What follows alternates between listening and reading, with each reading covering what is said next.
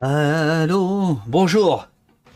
Amis, amis de la, de la police, amis, amis du café, amis des mugs au poste, amis du Sénat.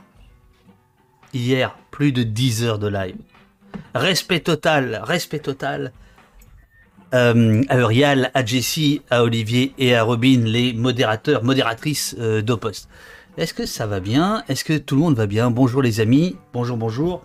On attend que le monde arrive, on attend que les algorithmes de Twitter diaboliques envoient un peu de monde sur Twitch, car nous essayons de, de, de, de, de foutre la... Foutre la pagaille entre les algorithmes de Twitter et ceux de Twitch. Euh, comment allez-vous? Voici, euh, voici le néon, le néon offert par Valeur Anarchiste à toute la communauté il y a déjà quelques jours. Bon, alors en effet, hier, hier, on a fait 10 heures. Bon sang de bonsoir. Euh, donc, peut-être l'avez-vous vu, vers minuit et demi, euh, les, dé- les, pardon, les sénateurs euh, ont voté contre la hum, vérification d'identité dans les bars, restaurants, euh, bistrots. Euh, donc on verra ce qui va se passer puisque c'était une mesure euh, phare euh, du dispositif d'Olivier Véran euh, qui était de dire voilà il y aura le pass vaccinal et ce pass vaccinal sera accompagné du- d'un contrôle d'identité euh, systématique euh, des détenteurs de ce pass par les serveurs, les bistrotiers, etc. Eh bien, euh, hier, les sénateurs ont dit non, pas de ça, pas de ça, pas de ça. Voilà. Euh, ça continuera cet après-midi. Alors, on ne sait pas, on va, on va, on va se renseigner. On a, on a, on a des taupes au, Sénat, plus exactement sur le site du Sénat. dans le courant de la matinée, je pense que Rial ou Jessie pourront nous dire. Il y a bataille dans l'équipe. Moi, je crois que c'est à 15h. Elle, elle pense que c'est à 16h30. En tout cas, on reprend la machine. Euh, voilà. Bonjour à Steve qui vient de rejoindre la brigade. Tu es le premier aujourd'hui. Hier, euh, il y a eu environ euh, un, peu, un moins de 500 personnes qui ont déboulé. Donc, parmi vous ce matin là, il y a peut-être des, des- gens qui ont découvert la chaîne hier. Grâce à un raid amical d'un dénommé Étienne Samuel, Samuel Étienne, journaliste en devenir euh, qui fait des revues de presse de chez lui, quelle drôle d'idée, euh, et qu'on on- on salue si jamais euh, il se réveille avec nous. Ah, ça m'étonnerait. Ça m'étonnerait que Samuel Etienne se réveille avec nous, mais on sait jamais. Voilà, j'ai raconté que dans une vie différente, parallèle, d'avant Bolloré, nous nous étions connus, lui et moi, à iTélé. Voilà. Bonjour. oui, oui, nous, sommes sur le pont. Nous sommes sur le pont et aujourd'hui, nous, nous allons parler du d'un- petit détail. Euh, il s'agit de Twitter, mais je, laisse encore un tout petit peu euh, les camarades se, euh, se réveiller, ouvrir la chaîne. Ils ont reçu leur notification. Un jour, peut-être, un doctorant essaiera de voir comment les communautés d'émissions politico-gauchisto, je ne sais quoi, se créent sur, sur Twitch. Euh, voilà, n'oubliez pas, si, euh, si vous aimez la chaîne de... Ah là, ça fait, ça c'est le moment YouTuber très très pénible. N'oubliez pas, si vous euh, aimez la chaîne, de la suivre et d'activer, et oui, d'activer les notifications. Voilà, ça c'est le meilleur moyen d'être au courant quand je n'oublie pas de changer le titre de l'émission. Alors, est-ce que, est-ce que, est-ce que notre camarade, quand je dis camarade, je le connais pas, hein, je, c'est pas beaucoup renseigné sur lui. C'est peut-être une erreur. On va voir, on va voir ce qui va se passer. On va voir ce qui va se passer. On va voir ce qui va se passer. Est-ce qu'il est là? Oui, il est là. Il est là. Euh, chers amis, bon, euh, on est 200 là à peu près? Le suspect, oui, oui, le, suspect. On va, je vais vous le présenter. Le suspect, je vais vous présenter le, suspect. Déjà, à mon avis, c'est un pseudonyme. C'est, trop joli son, son nom de famille. On va lui demander. Vous allez voir. Prénom, nom de famille, ça, ça, sent, ça sent le pseudo là. Ça sent la couverture. c'est, c'est sûr. Alors, attention, euh, là, il faut que je unmute the guest. Voilà. Bonjour, bonjour monsieur. C'est, vous, monsieur Edouard Boutet? C'est bien. Bonjour David, bonjour tout le monde. Alors, je, euh, bonjour, merci beaucoup d'être, euh, d'être, avec nous. Je vais, Merci pour l'invitation. bah, je, je vous en prie. euh, vous avez des pétoches? Un petit peu. Ah, super Ah, super, super. Non, vous inquiétez pas, vous inquiétez pas. Je, je vérifie, je vérifie avec la régie euh, si votre son est bon. En tout cas, l'image est parfaite. Euh, ce- c'est des petites tonalités jaunes comme ça qui nous rappellent, euh, les tout débuts d'Opost. Un certain Damasio Alain que nous avions, convoqué également et il, avait un papier peint comme ça. Mais enfin bref, voilà. Alors, est-ce que vous pouvez parler deux petites secondes, Edouard Robin vous dit dans le chat de ne pas vous inquiéter que nous sommes gentils ici. Eh bien, merci beaucoup, Robin. Est-ce que je continue de parler pour le test? Ouais, un tout petit peu. Coucou Edouard, vous dit euh, Yanninou. Sentier battant, bonjour Edouard Boutet. Est-ce que c'est bon les amis les, amis, les amis, est-ce que c'est bon le. Ça roule? Oh là là là là, ça n'arrive jamais. Alors ça, alors ça, Edouard, attention. à mon avis, c'est un mauvais présage. Ça, n'arrive, ça n'arrive jamais. Bon, alors, j'enlève la musique. Vous êtes partis Vous êtes prêts? Partir de maintenant, tout ce que vous pourrez dire pourrait être retenu contre, contre vous. Vous vous appelez Édouard Boutet. La seule chose que nous sachions de vous, c'est que vous êtes né le 22 février 1993, ce qui fait de vous l'un des suspects les plus jeunes au poste dans la longue histoire d'Au Poste, puisque Au Poste a quasiment un an. Et Au Poste est d'ailleurs né un mois de février, en 2001, comme quoi les mois de février sont porteurs euh, d'anti-France. Alors, euh, la seule chose qu'on a sur votre fiche, euh, c'est que vous seriez doctorant à l'unité de technologie de Compiègne, au laboratoire de connaissances d'organisation et de systèmes techniques. Tout ça sans l'Union soviétique. Êtes-vous un agent communiste? Sous couverture. bon, euh, Edouard, Edouard, donc je le disais, on, ne se connaît pas, mais euh, j'ai été alerté par Twitter il y a quelques, il y a quelques, il y a quelques jours parce que, euh, alors j'imagine que c'est, alors je sais pas trop comment ça marche moi l'université, mais enfin j'imagine que c'est celui qui s'est occupé de, de, votre travail qui l'a, qui l'a rendu un petit peu public. Comment on appelle ça le, le prof, enfin non? Euh, pas du tout. Pas du tout, c'est un copain C'est un collègue euh, ah. dont je, connais bien les travaux et euh, qui, je pense, a vu ce que j'avais publié, mais c'est par hasard qu'il a publié la cartographie, mais on ne se connaît pas plus que ça. D'accord. Alors, vous avez travaillé sur un matériau de 1 500 976 tweets. Précisément contenant 31 698 images ayant été partagées 446 824 fois entre le 26 janvier 2019 et le 19 mars 2019. Donc tout le monde a compris. Euh, c'est à, ce moment-là, c'est le plus fort du mouvement des, des, Gilets jaunes. Et vous vous êtes interrogé, et c'est ce dont on va parler euh, ce matin, comment expliquer que certaines représentations de, euh, en l'occurrence les plus critiques envers les forces de l'ordre, deviennent les plus visibles. Comment circulent euh, ces, euh, ces représentations plus vite au sein d'un même espace numérique Est-ce que c'est correct cette présentation? C'est exactement ça.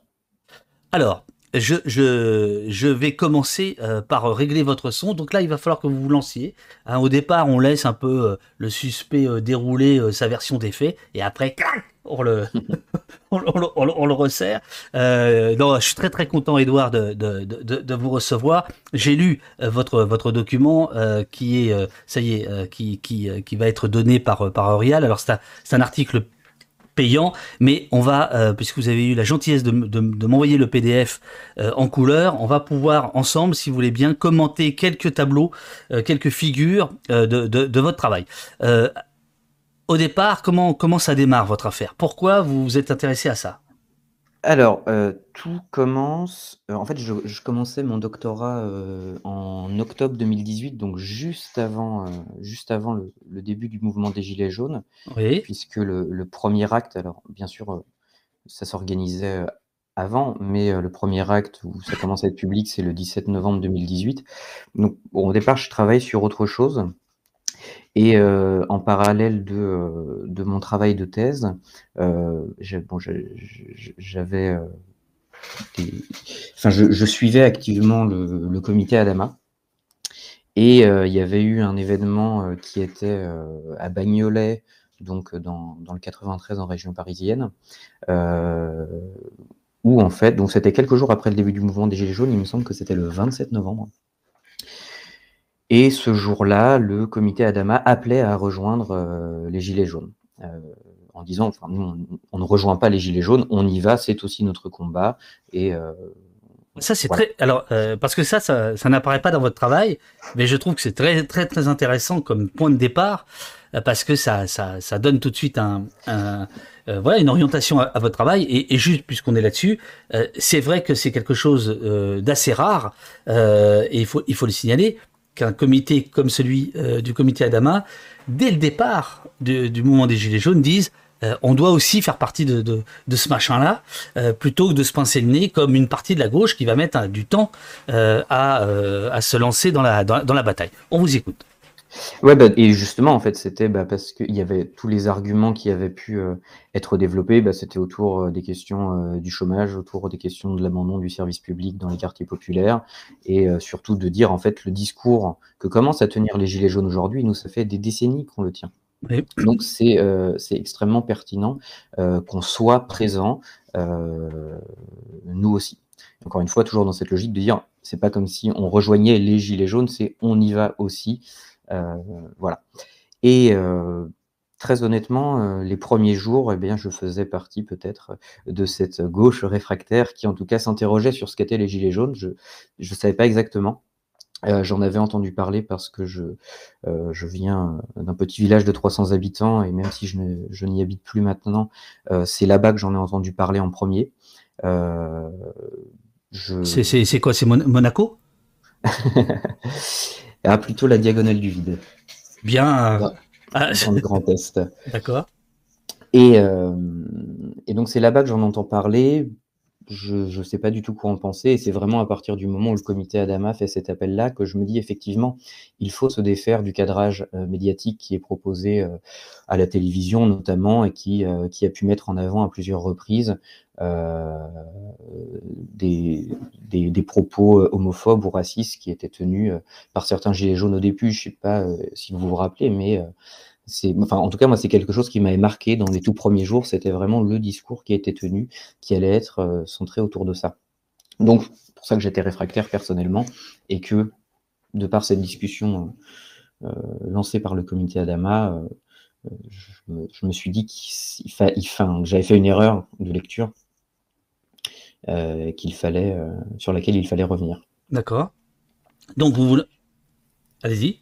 Et donc, voilà. Et donc, je me lance, je me dis, bon, bah, je, parle avec mon directeur et ma directrice de thèse pour réorienter le sujet de thèse autour de ces questions qui valident. Et euh, je commence à me dire, bon, bah, qu'est-ce que je fais? Euh, Quel angle j'adopte? Donc, j'ai effectivement euh, l'angle des, des, violences policières dès le départ.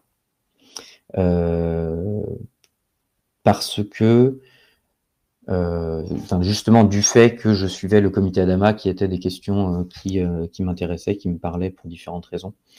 Euh, et, euh, et donc, je commence à me lancer et je me dis, bon, bah, il faut. Euh, et je travaillais donc sur des questions qui liaient des questions politiques et numériques. Donc, c'est aussi pour ça que j'ai adopté un angle numérique.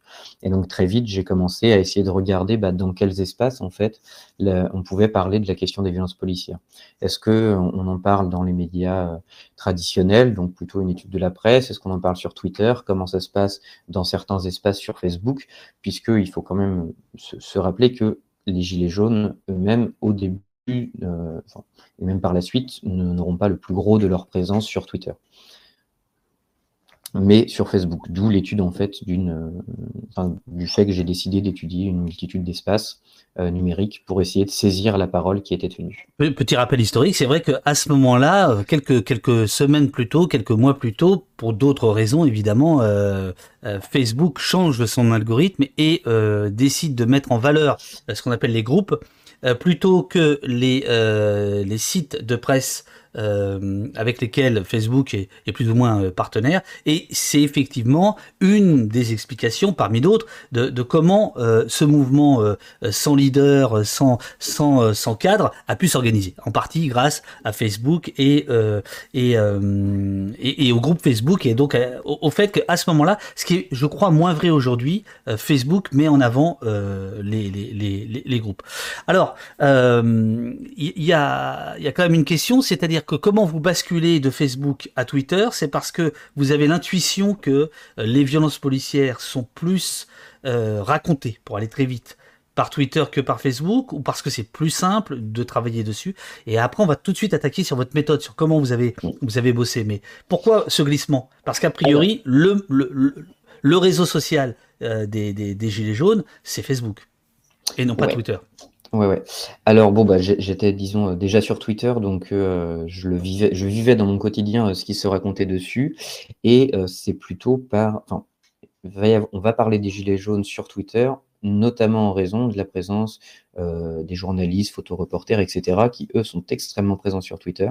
Et en fait, Twitter est quand même un espace de commentaires de l'actualité. Et pendant le mouvement des Gilets jaunes, l'actualité euh, de ce mouvement va être commentée quasi quotidiennement, en fait, sur Twitter. Et tous les samedis où il y avait euh, les journées de mobilisation, acte 1, acte 2, acte 3, etc., c'était constamment dans les tendances. Euh, ce qui signifie qu'il y avait quand même une, parole extrêmement importante à propos euh, des mobilisations des Gilets jaunes et de leur répression policière sur Twitter. Euh, donc en remarquant ça, je commence voilà, à développer un appareil méthodologique pour essayer de saisir quelle est cette parole, qui parle, de quelle manière, etc. Et à côté, effectivement, euh, j'ai rejoint euh, différents groupes de gilets jaunes, donc c'était huit groupes à l'époque. Il me semble que depuis, euh, il y en a qui ont été supprimés. Ouais. mais donc à l'époque, il y en avait, au, donc c'était les groupes de dimension nationale, il y en avait au moins huit. J'avais rejoint les, huit plus gros. Où ici, ce qui allait m'intéresser, c'était bah, de la même manière regarder comment on parlait des violences policières, avec quels matériaux, etc.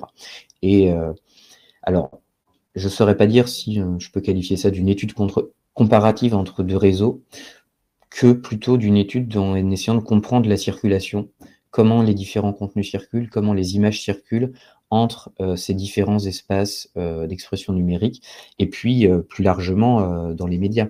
Il y a des circulations entre ce qui va se raconter dans la presse, ce qui va se raconter à l'Assemblée nationale, ce qui va se raconter dans les groupes Facebook de Gilets jaunes, ce qui va se raconter sur Twitter.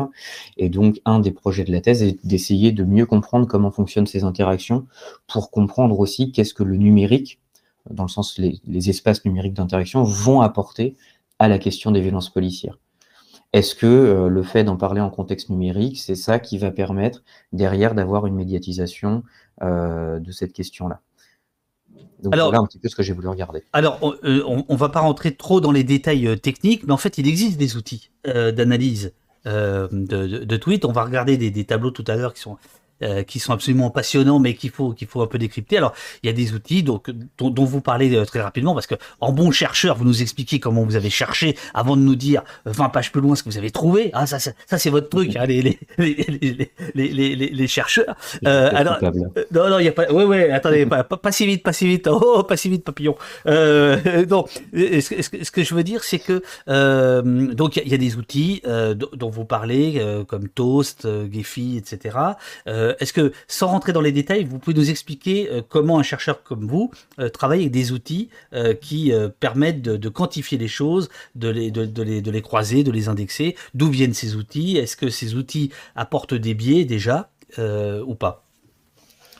Alors, pour tout raconter, donc quand je, commence à essayer d'étudier la dimension, enfin ce qui se raconte en contexte numérique, bon, disons ce qui se raconte sur Twitter, euh, je commence au mois de janvier 2019 euh, à, chercher.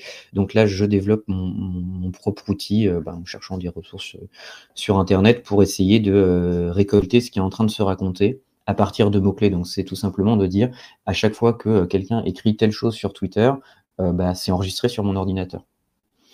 En faisant ça, je le fais de enfin, un peu dans l'urgence parce que je vois qu'il y a un problème qui est euh, en train de se dérouler sous nos yeux, qui est cette question des violences policières. Je me dis, il faut absolument le saisir maintenant.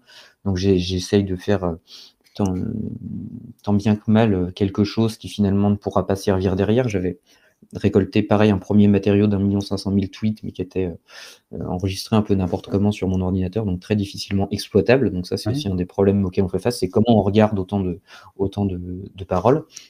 Et donc, en fait, derrière, il y avait, euh, enfin, par le passé, ma, ma directrice de thèse, Virginie Julliard, et euh, un chercheur, euh, ingénieur de recherche au CNRS, Thomas Bottini, qui avait développé un outil qui s'appelle Toast, et à l'aide duquel, justement, il captait et rendait de façon plus simple exploitable toutes ces données-là.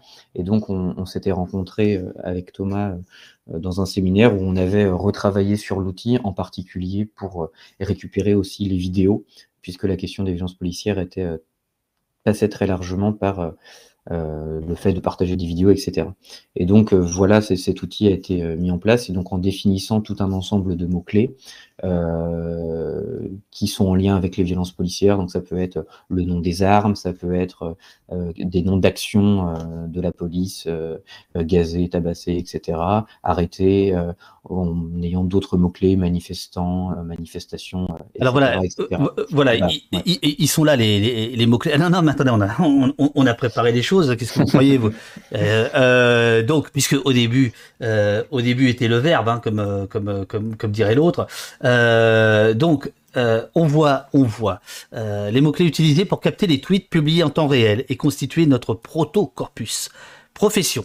Donc, euh, force de l'ordre, BAC, voltigeur, CRS, action, interpellé, gazé, tasé, matraqué, tabassé, euh, armes matérielles, GLIF 4, les grenades euh, explosives, grenades lacrymogènes, celles qui arrachent les mains, lanceur de balles de défense, caméra piéton, blessure, violence policière, manifestation, slogan, etc. Donc vous démarrez en fait par, par des mots-clés quelqu'un va publier, euh, euh, un tweet euh, avec l'un de ces mots-clés et toutes ses dérivés, donc manifestant, manifestation, manifester, etc. etc. je vais les récupérer et les stocker dans une base de données sur mon ordinateur pour y revenir plus tard. Donc ça, c'est un peu toute la première étape de collecte des données qui m'a permis de récolter bah, toutes les images et les 1 500 000 tweets qui, alors pas tous, mais dont certains, partagent ces images-là. Alors, je vais ensuite au tableau numéro 2. Alors, je vous remercie. Euh, merci, euh, merci euh, RGR7 qui nous dit super sujet super hyper intéressant. Merci de le mettre en avant. Et eh ben merci surtout à Edouard 1 d'avoir fait ce, ce travail et 2 d'accepter de, de, venir nous en parler. Alors, donc Edouard m'a filé son PDF avec de la couleur. Euh, et donc là, euh, expliquez-moi ce que c'est que ce machin-là. Synthèse des extractions pour la constitution de trois corpus. Donc là, là nous allons prendre, nous allons perdre 40% de l'audience, mais ce n'est pas grave. Ici, on n'est pas chez les cons. On veut savoir de quoi on parle avant de parler. Alors. Ouais. Alors, euh, bah en fait, c'est pour le dire très simplement, on se retrouve avec 1 500 000 tweets. Et bah, comment on les regarde? Comment on les étudie On ne peut pas regarder euh, les uns après les autres 1 500 000 textes qui ont été publiés. Euh, on peut en regarder 10 000. Il n'y a pas trop de problème pour ça, mais euh, au-delà, ça devient extrêmement compliqué. donc, on ne peut pas étudier une aussi grande masse de données en les lisant tout simplement. Donc, on se retrouve dans une situation où il faut bah, mettre une problématique qui va nous aider à naviguer à l'intérieur de ces données. Donc c'est pour ça qu'ici, la problématique, c'était de me dire quelles sont les images qui ont fonctionné, quelles sont les images qui ont été énormément partagées, pour essayer, euh, voilà, derrière, de regarder bah, comment fonctionne la viralité sur Twitter, euh, pourquoi ces images et pas d'autres, etc., etc.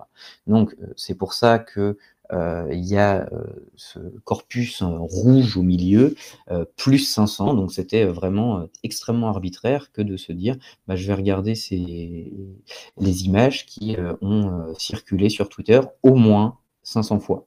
Parce que ça permet de réduire drastiquement la taille du corpus et de la rendre analysable. On n'a plus que 90 000 tweets à regarder avec 90 images. D'accord. Et du coup, en faisant ça, encore une fois, bah, bien sûr, on va perdre des choses en euh, opérant euh, ce, zoom à l'intérieur du corpus. On aurait pu opérer un autre zoom en posant une autre problématique. Mais en tout cas, bah, en faisant ça, ça permet bah, d'interroger, et c'était le cœur de, euh, cet article dont, on parle aujourd'hui, que d'étudier le fonctionnement de la visibilité, donc voilà, en, réduisant cela. le corpus qui est tout à droite, qui est, apparaît en vert. C'est ça. Le corpus citation. Alors vous, vous le voyez peut-être pas très bien, mais euh, rassurez-vous, ceux qui nous regardent, qui sont dans le chat, qui, pour l'instant sont très sages et vous écoutent, mais alors euh, là c'est incroyable, je, sens la concentration. Là, euh, je, vous fous la pression, il y, a, il y a plus de 300 personnes, c'est-à-dire que là vous parlez à un amphi plein, on est bien d'accord? Alors faites gaffe. Et puis après, après il y a la rediff. Hein. Donc là, c'est un stade, vous comprenez? Donc faites gaffe. non, mais c'est bien, ça n'augmente pas du tout la dose de stress. Non, pas du tout. Donc là, nous sommes dans le, nous sommes dans le vert, le corpus citation. Euh, non, non, mais eh, tout va bien, tout va bien, tout va bien. Un chat qui se tient sage, bien sûr. Voilà, on est très bien. Alors, donc, on arrive, euh, on arrive, euh, grosso modo, à la validation, c'est ça? Ou... Alors, non, pas exactement. En gros, là, c'est aussi quelque chose qui est inhérent au fonctionnement de Twitter, où euh, donc vous avez des gens qui vont partager euh, des images, et puis euh, vous avez bah, le retweet qui permet de rediffuser à une autre communauté un, un, tweet qui a été partagé. mais vous avez aussi quelque chose d'autre, qui est le fait de repartager en ajoutant un commentaire. Donc c'est ce qui s'appelle la citation sur Twitter. Et pourquoi c'est un corpus différent? Parce qu'en fait. Que vous allez étudier de près, dont on va parler après. Parce qu'il a, il a, d'une certaine manière plus de force, il y a plus d'engagement. C'est ça que vous voulez. Euh, je dirais pas. Alors, on peut dire qu'il y a plus d'engagement, euh, mais surtout, ce que je veux faire comprendre, c'est que quand on va rajouter du texte, quand on va commenter un tweet, eh ben, on peut le critiquer, on peut le remettre en question. Euh, on peut, c'est-à-dire transformer le sens qui va être attribué à l'image. Typiquement, on, reviendra peut-être euh, dessus après, mais euh, quelqu'un publie une image euh, où on peut supposer que ce qui est donné à voir, c'est une violence policière. La personne va dénoncer la répression des Gilets jaunes en publiant ce tweet. Si je retweet tout simplement ce qui a été publié, donc je vais faire gagner en visibilité cette image-là, euh, mais je la partage telle qu'elle. Mais si je vais la citer, je peux au contraire attribuer un sens très différent et mettre en avant eh bien, euh, la violence des gilets jaunes, par exemple, en disant non, mais c'est des casseurs, euh, c'est des black blocs, etc. Donc, il fallait étudier d'une manière différente cet ensemble-là pour observer est-ce que bah, on va reconstruire le sens pour raconter quelque chose d'autre ou est-ce qu'on va réattribuer un sens similaire à l'image par ce biais d'où l'existence de, de, ces deux corpus. Très bien. Et je n'ai pas parlé donc du corpus GFI, j'imagine qu'il faut que j'y vienne. Eh ben oui, bien sûr. Celui qui est en jaune, euh, parce que vous avez fait rouge, vert, et puis vous êtes dit tiens, je vais, je vais laisser. Non, c'est quoi euh, le corpus GFI Alors donc GFI, c'est euh, le nom d'un logiciel qui permet de faire des visualisations. donc très simplement, moi là, ce qui m'intéressait, c'est de voir les interactions qu'il y avait autour des images de façon, euh, enfin c'était vraiment pour faire un panorama de ce qui s'est, de tout mon corpus euh, sur de ce qui s'est passé sur Twitter. Euh, donc j'ai regardé, il y, a, quasiment l'ensemble des images qui vont, qui vont être prises en compte, et c'était de regarder bah, quand deux personnes interagissent autour d'une image. Et donc c'était de d'essayer de construire voilà un panorama très visuel des différentes personnes qui vont interagir autour des images. Et en fait, GFI a cet intérêt qu'il peut euh, nous permettre de spatialiser euh, ce qui est raconté. Qu'est-ce que ça veut dire? Ça veut dire que plus des personnes vont interagir entre elles, plus le logiciel va les euh, visuellement les rapprocher les unes des autres. Grosso modo, c'est grosso modo c'est celui-ci. Voilà, c'est ça. Voilà. exactement ça. Alors ça, ça, ça va être le gros morceau dont on va parler. mais donc ça, c'est GFI, c'est le logiciel dont vous parlez, qui permet de spatialiser donc les, les, les tweets entre eux. Ouais, Ouais, ouais.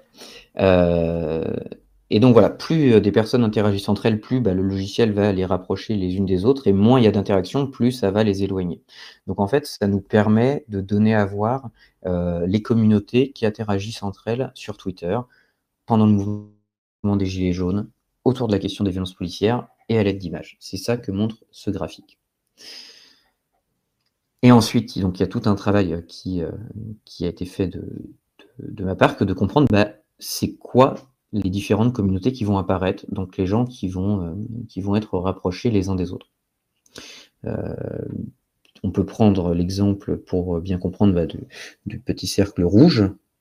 Ah merde C'était pas celui-là que je voulais au départ. Ah non, on peut en faire, un autre. Euh, alors, euh, parce que, alors attendez, euh, juste une toute petite chose, parce que moi j'avais noté, je ne sais pas pourquoi, figure 1. alors, elle est où la figure 1 Elle est après? Parce que c'est quoi la différence entre figure d'ailleurs Expliquez-moi les légendes. figure 3, tableau. De, oui, c'est quoi la différence entre tableau et figure?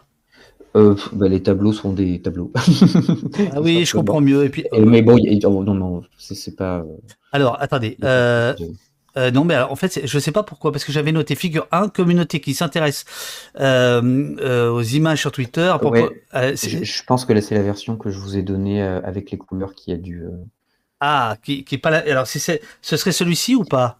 Oui, oui, c'est ça. C'est celui-là, d'accord. la bonne, c'est juste le nom des figures. euh, Ah, d'accord. Allez, là, vous avez. ouais, eh, c'est pas sympa, ça. pas le travail. hein. Euh, non, alors donc voilà, c'est ça. Donc d'abord, je pense qu'avant d'expliquer le tableau, il faudrait nous détailler, si vous voulez bien, les communautés. Vous avez d'abord euh, des communautés politiques, on va dire. Euh, euh, donc est-ce que vous pouvez nous expliquer euh, Donc il y a la République en marche, il y a les comptes de droite, d'extrême droite, il y a les comptes de gauche, d'extrême gauche, et puis il y avait aussi les comptes étrangers que vous avez grisés en disant cela ne nous intéresse pas.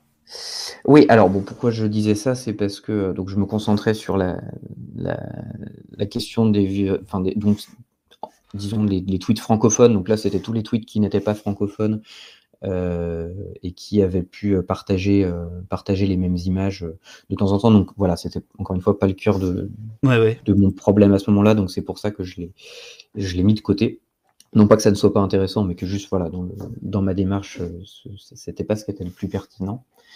Euh, et donc effectivement, donc les communautés politiques, qu'est-ce que c'est?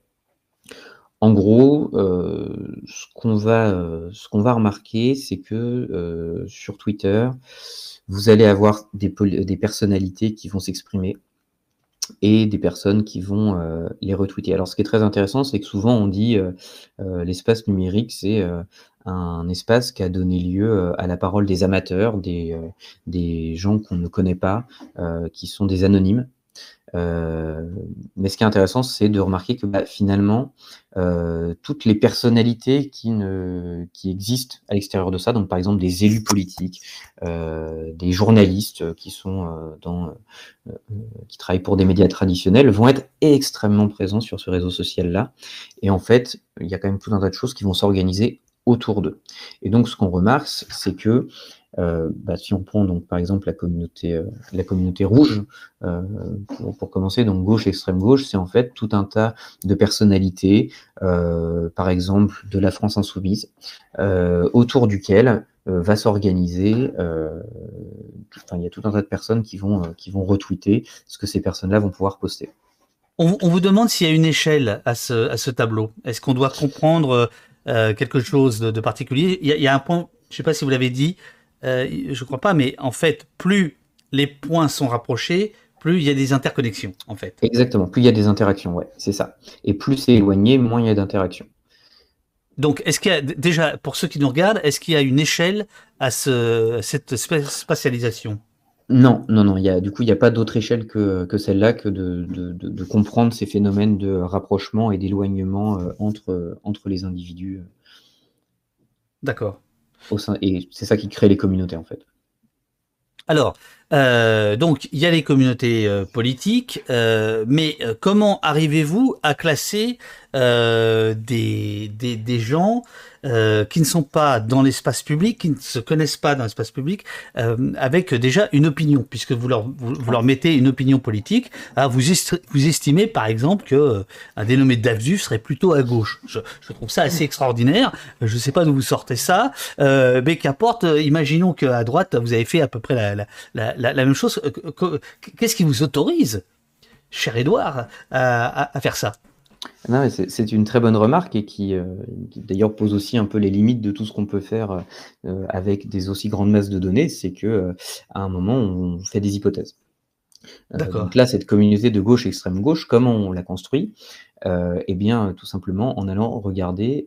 donc là, on les voit pas malheureusement parce que le, le- le graphe est, est trop petit, mais en zoomant, eh bien, on va voir des noms de personnalités apparaître. D'accord. Et on se rend compte que euh, toutes, les, toutes les personnalités politiques, pour le coup officielles, qui vont apparaître dedans, euh, vont euh, être attachées euh, au NPA, euh, au PCF, euh, à la France Insoumise, euh, euh, sy- syndicalisées euh, à la CGT, euh, à la CNT, etc. Euh, et donc, et en fait, ce qu'on remarque, et c'est là effectivement on fait l'hypothèse que, ben, en fait, si ces communautés-là sont rapprochées entre elles, c'est parce que une personne qui va, euh, en fait, c'est à peu près les mêmes personnes qui vont tout le temps euh, retweeter ces différents comptes. Alors, euh, il y, a, donc les, la couleur politique, on, va dire. Il y a aussi des communautés. Alors, je crois que vous en comptez quatre, mais moi j'en ai compté que trois. Mais vous allez peut-être m'expliquer. Mm. Dans le texte, vous parlez de quatre communautés. Moi, j'en ai vu que trois qui relèvent du champ médiatique. Il y a les comptes de fact-checking qui sont ici. Il y a les médias traditionnels et il y a les agences de presse et photoreporters qui sont là. Et ce que j'aime beaucoup, alors là, je dois vous le dire dans votre dans votre euh, dans votre choix esthétique, parce qu'il y a quand même aussi un choix esthétique de comment vous, vous représentez les choses, c'est que vous les mettez au cœur les, agences de presse et, et photoreporters. Euh, je, je, veux dire, c'est comme les cartes. Euh, voilà, on, peut, on, peut, on peut modifier la perspective. Or, effectivement, évidemment, euh, de, la même, manière, même manière que vous mettez les comptes des gilets jaunes au cœur, ce sont effectivement les deux sources principales en réalité. Donc, je trouve que c'est un hommage là que vous, que vous leur que vous leur rendez. Et, et donc, ah si oui, d'accord. Et après, il y a compte relayeur d'informations. C'est peut-être ça la quatrième communauté. Exactement. Alors, expliquez-nous. Alors pour le coup, c'est pas moi qui leur rends hommage. Euh, c'est euh, donc la spatialisation est, faite euh, d'une certaine manière presque automatiquement par le logiciel, et donc les, gilets jaunes, enfin les différents comptes que vous venez de mentionner, en fait, se retrouvent mis par le logiciel au milieu. la seule chose que j'ai fait, c'est renverser à 180 degrés le graphe pour une meilleure lisibilité, parce que par hasard, les comptes de gauche et d'extrême gauche se retrouvaient euh, à droite et les comptes de droite et d'extrême droite se retrouvaient mais, à gauche. Mais, mon cher Edouard, c'est le confusionnisme qui règne. c'est bien la preuve, même, même, même vos logiciels.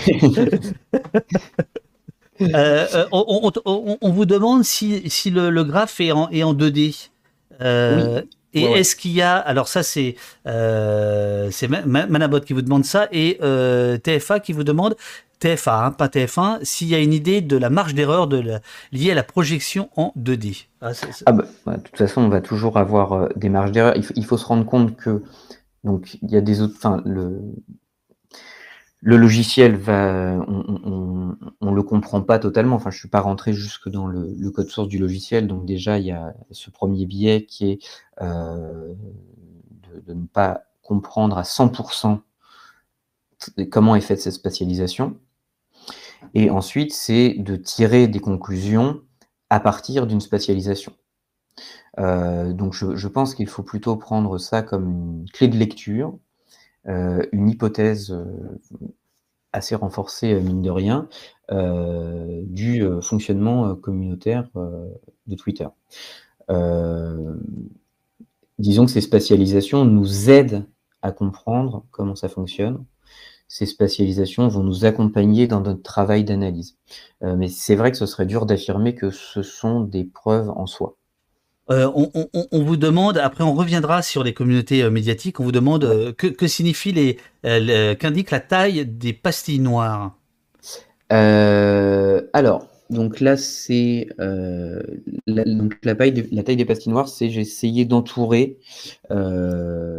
pour rendre compte vraiment de, ce que donne avoir le logiciel, j'ai essayé d'entourer en fait euh, l'ensemble de la communauté.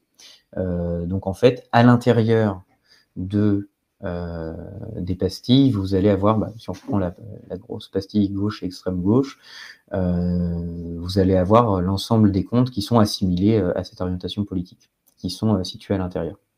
Alors, on va aborder les comptes de police, mais alors d'abord les comptes médiatiques. Qu'est-ce que qu'est-ce que ça nous dit votre votre graphe? Il y a euh, d'un côté donc les, les, les, indépendants. Donc les indépendants, c'est qui? C'est les copains, c'est Gaspard Glance, euh, c'est euh, c'est Rémi Buzine et tous les autres euh, connus, moins connus, etc. qui vont au front, qui sont en première ligne, etc. Qui renversent la perspective précisément. il y a les médias traditionnels qui sont quand même, je dois le dire, plus important que je ne le pensais euh, dans votre euh, dans votre graphique. Euh, il y a les comptes de fact-checking, donc ça c'est quoi? C'est des décodeurs, c'est Check News et, et autres. Il y en a il y en a il y en a il y en a un peu partout. et ensuite il y a les comptes et relayeurs d'informations. qu'est-ce que qu'est-ce que ça dit là, Votre graphique, qu'est-ce qu'il dit? Alors, déjà tout d'abord, une remarque bah, sur les, la présence des médias traditionnels de façon assez importante. Donc j'ai fait aussi en parallèle donc une étude du traitement euh, par la. Alors moi je me suis concentré sur la presse, mais euh, une petite étude sur la, médiatisation de la question des violences policières par la presse, il faut se rendre compte que la presse en parle énormément. Le problème n'est pas est-ce qu'elle en parle ou est-ce qu'elle n'en parle pas, mais comment elle en parle. Mhm. Là, pour l'instant, dans ces graphiques, on n'a absolument pas du tout ces questions de cadrage médiatique. Parler des violences policières ne veut pas dire euh, les dénoncer. à quel dites-vous? Ça peut vouloir dire euh, elles n'existent pas ou euh, ces violences-là sont légitimes. Donc ça, il faut, il faut, bien, il faut bien se rendre compte de ça.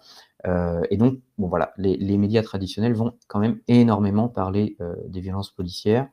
Attention, Edouard, si, là, là, si je me permets, parce que là, vous, arrivez, vous allez sur mon terrain. Euh, et c'est pas anodin, c'est-à-dire que euh, vous, vous démarrez votre étude à partir de janvier 2019, et donc mm. effectivement, il y a eu deux mois, euh, qui sont les mois de novembre, décembre, où là, euh, je, je, je, le certifie, il y a une forme d'omerta médiatique sur ces questions-là. Et ça explose, ça explose en janvier, c'est-à-dire au moment, et donc c'est hyper intéressant de, ce point de vue-là, votre travail, au moment où vous, vous allez commencer à récolter ouais. 1 500 000 tweets. Quoi, voilà. Alors, ouais, donc pour le coup, l'analyse de presse est faite sur le plus long terme. Je pourrais montrer des graphiques après si, euh, si ça vous intéresse, on pourra en discuter euh, plus tard, donc c'est encore d'autres choses. Ouais, ouais. Mais enfin, en fait, ce qui s'est passé pendant les Gilets jaunes, c'est qu'il y a un, disons qu'on parle moins de la question des violences policières que euh, lorsque ça arrive dans les quartiers populaires. Sauf que lorsque ça arrive dans les quartiers populaires, il va y avoir des pics d'intensité médiatique extrêmement forts, mais sur un temps extrêmement court. Les gilets jaunes, c'est beaucoup plus faible, mais c'est sur le temps long. pour le dire très rapidement euh, dessus. Euh, et donc, je, je, et effectivement, faudrait revenir sur cette question de l'omerta médiatique euh, en re-rentrant plus précisément sur les deux premiers mois de comment ça s'est passé. Là, j'avoue, je les ai pas en tête, donc je, fais une totale confiance euh, sur, euh, sur ce point-là. Et effectivement, il y a eu de toute façon une transformation du cadrage médiatique pendant le, mouvement des Gilets jaunes autour de cette question. Une transformation dans la presse de la ah, ah, ah, ah que, que se passe-t-il? Que se passe-t-il? Oi, oi, oi. Alors là, les amis, je pense que c'est un problème de batterie chez notre euh, camarade. Allô? Et Edouard, on ne vous voit plus, visible. Allô, allô, allô euh, euh, mon, cher Edouard Ouais, j'entends toujours. Est-ce que on vous entend, mais c'est tout. on vous, entend, mais c'est tout noir. Il n'y a plus de, il n'y a plus d'image. Il n'y a plus d'image. Que se passe-t-il? Hmm. Que se passe-t-il? Que se passe-t-il, cher monsieur? Je ne sais pas. Euh, je me vois toujours. Attendez, bougez pas, bougez pas, bougez pas. Je, vous l'ai dit, je vous l'ai dit, ça a démarré trop bien. Ah non, c'est pas normal ça. Euh, alors attendez. Attendez, attendez, attendez, bougez pas, bougez pas.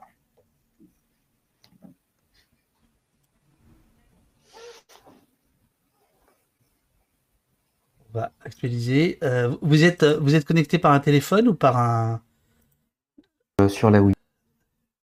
Voilà, attendez. Nous connecter sur mon téléphone sinon. Non, non, non, non, au contraire, au contraire. La Wi-Fi euh, euh, est nettement moins énergivore que le téléphone.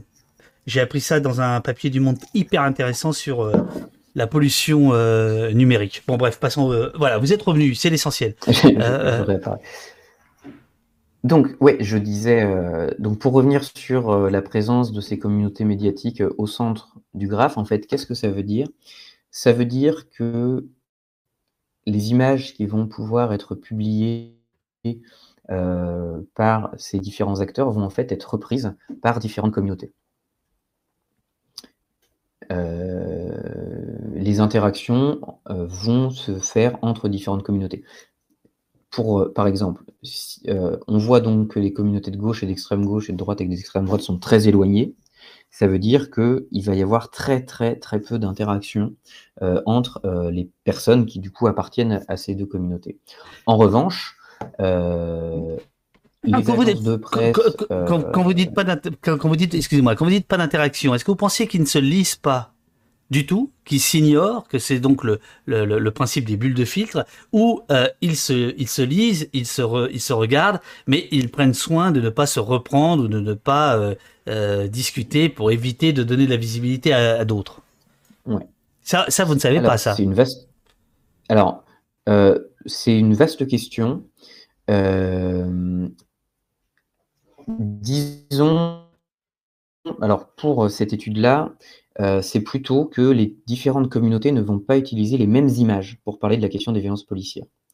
On n'est pas du tout dans, un, dans une logique de ce qu'on peut ce qu'on pourrait appeler la, la polysémie des images, c'est-à-dire qu'on peut avoir plusieurs lectures d'une image et euh, donc euh, bah, euh, différentes communautés à partir d'une même image, d'une même image, vont produire des propos différents. Ici, on est dans une logique totalement différente que chaque communauté va plutôt avoir ses propres images. En revanche, si on sort de la question vraiment purement centrée autour des images, sur Twitter, il y a énormément d'interactions entre les différentes communautés politiques. Euh, il y a énormément de, débats qui existent, euh, extrêmement virulents par ailleurs, euh, très souvent. donc la, question des bulles de filtre, on doit prendre un peu de recul dessus. Donc l'idée des bulles de filtre, c'est cette idée que on serait, les algorithmes qui nous donnent à voir ce qui est publié sur les différentes plateformes de réseaux sociaux vont plutôt seulement nous donner à voir ce qui coïncide avec notre propre idéologie et surtout faire disparaître tout ce qui euh, euh, tout ce avec quoi on pourrait être en désaccord. Euh, je pense qu'il faut avoir un peu plus de granularité dans, la lecture des choses en comprenant que chaque réseau social fonctionne d'une façon très différente déjà, euh, que la manière dont euh, fonctionnent ces, potentielles bulles sur Facebook ou sur Twitter sont pas du tout les mêmes. Et sur Twitter, en tout cas, encore une fois, sur le sujet des, violences policières que j'étudie, on, va avoir toujours des interactions entre les différentes communautés, des interactions extrêmement polémiques. Euh, Okomari nous dit euh, si ça intéresse les gens, je viens de compiler des sources sur les bulles de filtre. Le phénomène existe, mais l'impact politique est pas du tout évident. Euh, je, reviens sur vos communautés euh, médiatiques. Qu'est-ce qu'elles disent? Alors, je, vais vous pousser un peu aux aveux, quoi, parce que dans, votre texte, vous expliquez par exemple, et c'est très intéressant, que les comptes de la République en marche, qui donc vont plutôt, enfin vont massivement défendre les forces de l'ordre, puisqu'elles vont défendre euh, Christophe Castaner, alors ministre de l'Intérieur, euh, euh relaient assez facilement les comptes de fact-checking. Est-ce que ça sous-entend que les comptes de fact-checking ont été plutôt favorables aux forces de l'ordre ou euh, qu'est-ce qui a autorisé, enfin qu'est-ce qui a permis euh, les, comptes La République en marche de reprendre euh, plus facilement les décodeurs, check news que, que, d'autres partis par exemple? Alors ici c'est parce que euh, il y avait certaines images qui pouvaient être utilisées pour parler de la répression policière des Gilets jaunes, qui ne venaient pas du tout euh, du mouvement des Gilets jaunes et qui n'étaient pas forcément des images qui, euh, qui venaient de la France. donc à plusieurs reprises, les, les, les fact-checkers ont pu être contactés pour on leur a demandé est-ce que ces images-là vraiment viennent des gilets jaunes, etc. Et donc, euh, on, on, montrait qu'effectivement, il y avait certaines images euh, qui étaient mobilisées pendant le mouvement des gilets jaunes qui, euh, étaient des, fausses images d'une certaine manière. et donc, c'est dans ce cadre-là que des élus de la République en marche ont pu, ont retweeter, ce qui était publié par les comptes de fact-checking. Les comptes de relayeurs d'informations, c'est qui exactement? Après, on va aborder qu'est-ce que chacun dit. Hein, mais là, pour l'instant, on est en train d'essayer de, savoir euh, qui est autour de la table. oui, oui, oui. Alors, euh, les contre-layers d'informations, c'est un truc qui est un peu euh, à Twitter. Euh, très simplement, ce sont des comptes qui ne, n'ont pas de journalistes de terrain. C'est pas des photoreporters qui sont sur le terrain qui vont prendre des photos ou commenter ce qui est en train de se passer et euh, le publier euh, sur Twitter. Ce sont vraiment euh, des comptes qui vont relayer ce que d'autres comptes médiatiques racontent. Donc c'est du commentaire d'actualité. Qui voilà, mais il n'y a, pas de terrain qui est fait par ces par ces comptes-là. ce qui ne veut pas dire que ce sont pas des comptes de journalistes. Alors là, j'avoue, j'ai plus trop en tête forcément les les exemples, mais il y a certains comptes où il y a des étudiants d'école de journalisme derrière, par exemple.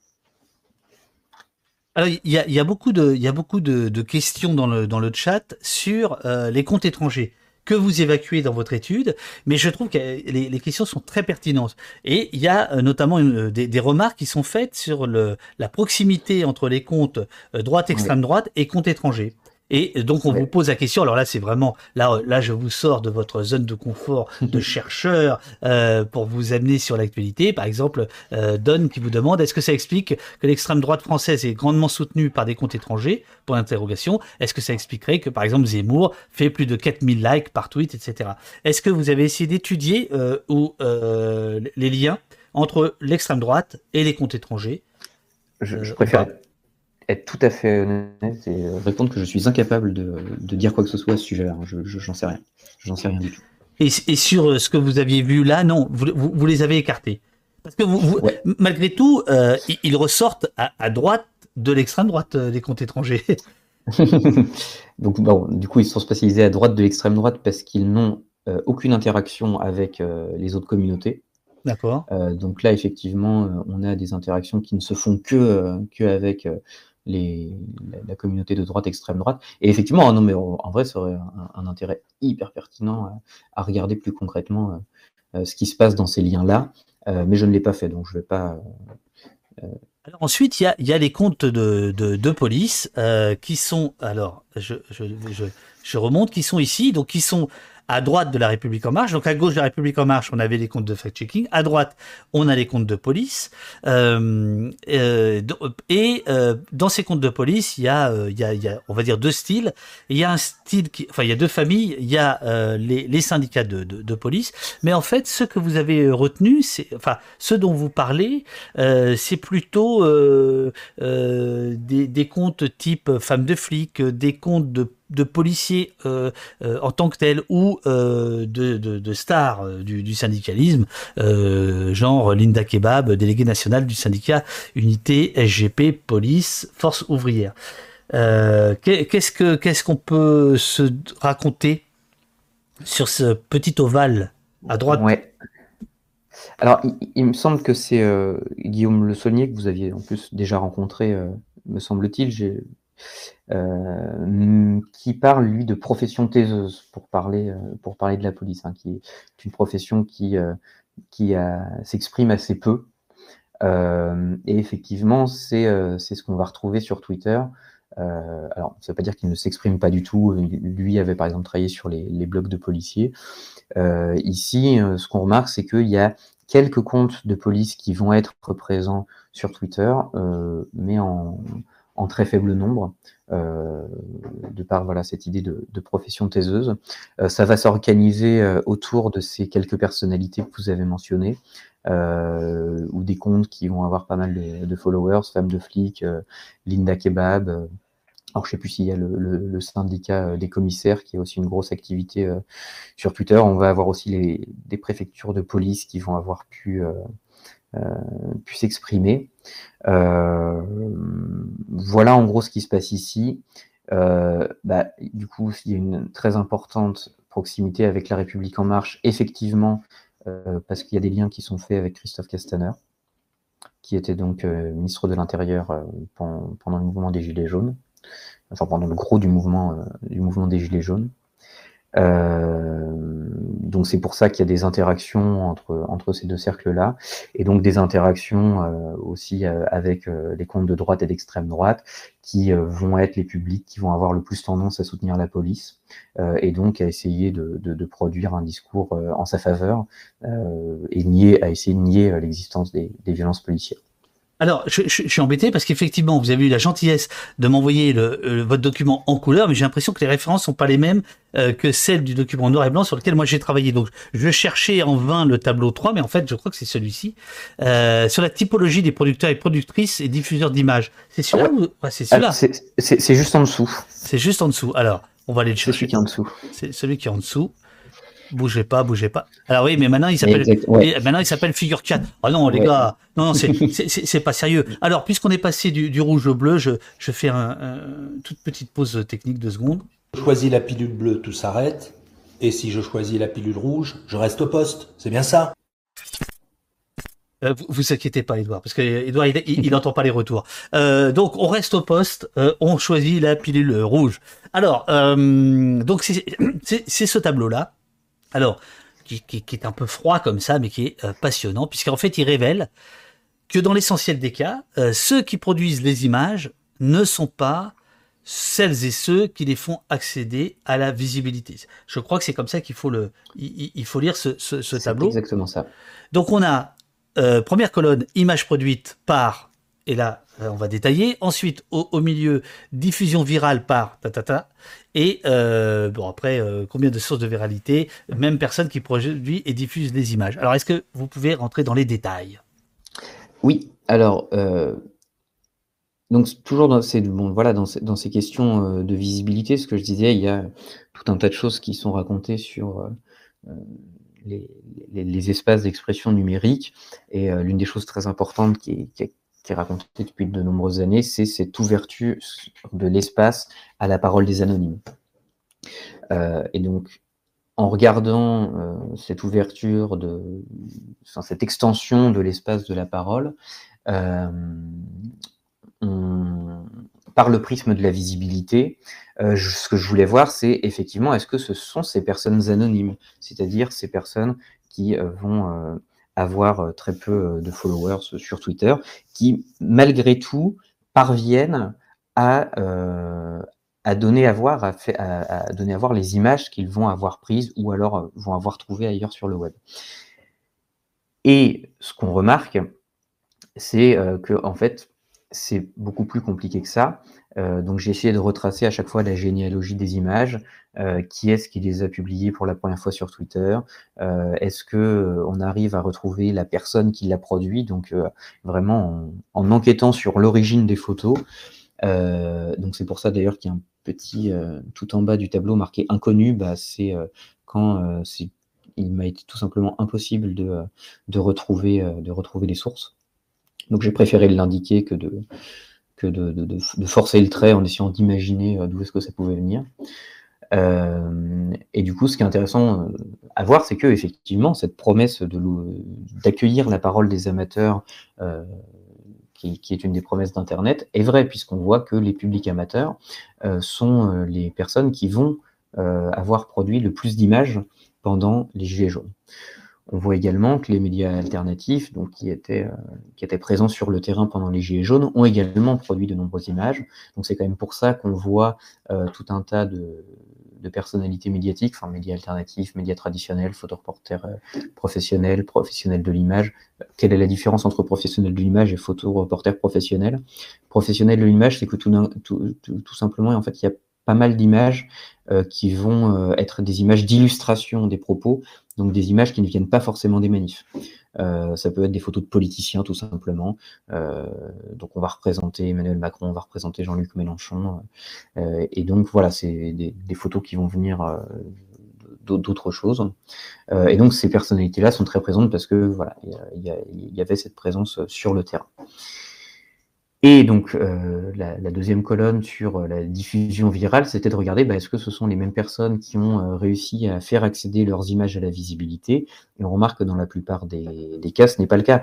On pourrait dire, bon, c'est assez évident, une personne qui a très peu de followers, elle va pas réussir à accéder à la visibilité. C'est quelque chose d'extrêmement rare, ça arrive dans certains cas. On voit que ces publics amateurs ont, réussi dans sept cas à, à faire relayer leurs images. Mm-hmm. Quand on creuse, ben, on remarque que c'est quand même parce qu'il euh, y a certaines personnalités euh, euh, politiques ou influentes, en tout cas sur les réseaux sociaux, qui, qui ont à un moment donné retweeté ces images-là. Donc il y a quand même, même si ce sont des, personnalités amateurs qui vont réussir par elles-mêmes à faire accéder leur image à la visibilité, il y a quand même toujours un petit peu des gens qui ont plus de visibilité autour qui vont les accompagner. Bon, ça, paraît peut-être logique dit comme ça, mais, mais en tout cas, c'est... C'est-à-dire que là, vous le démontrez, quoi. Là, vous le démontrez. Oui, ouais, ouais, c'est ça. Ça. Euh, euh, pour, pour, être, parce que je, je, vois dans le, dans le chat, il y, a, il y, a, quelques interrogations. Là, on parle de tweet ou de retweet ou on parle de, de la masse que vous avez étudiée? Euh, Donc, comme je disais, hein, quand on fait le zoom sur.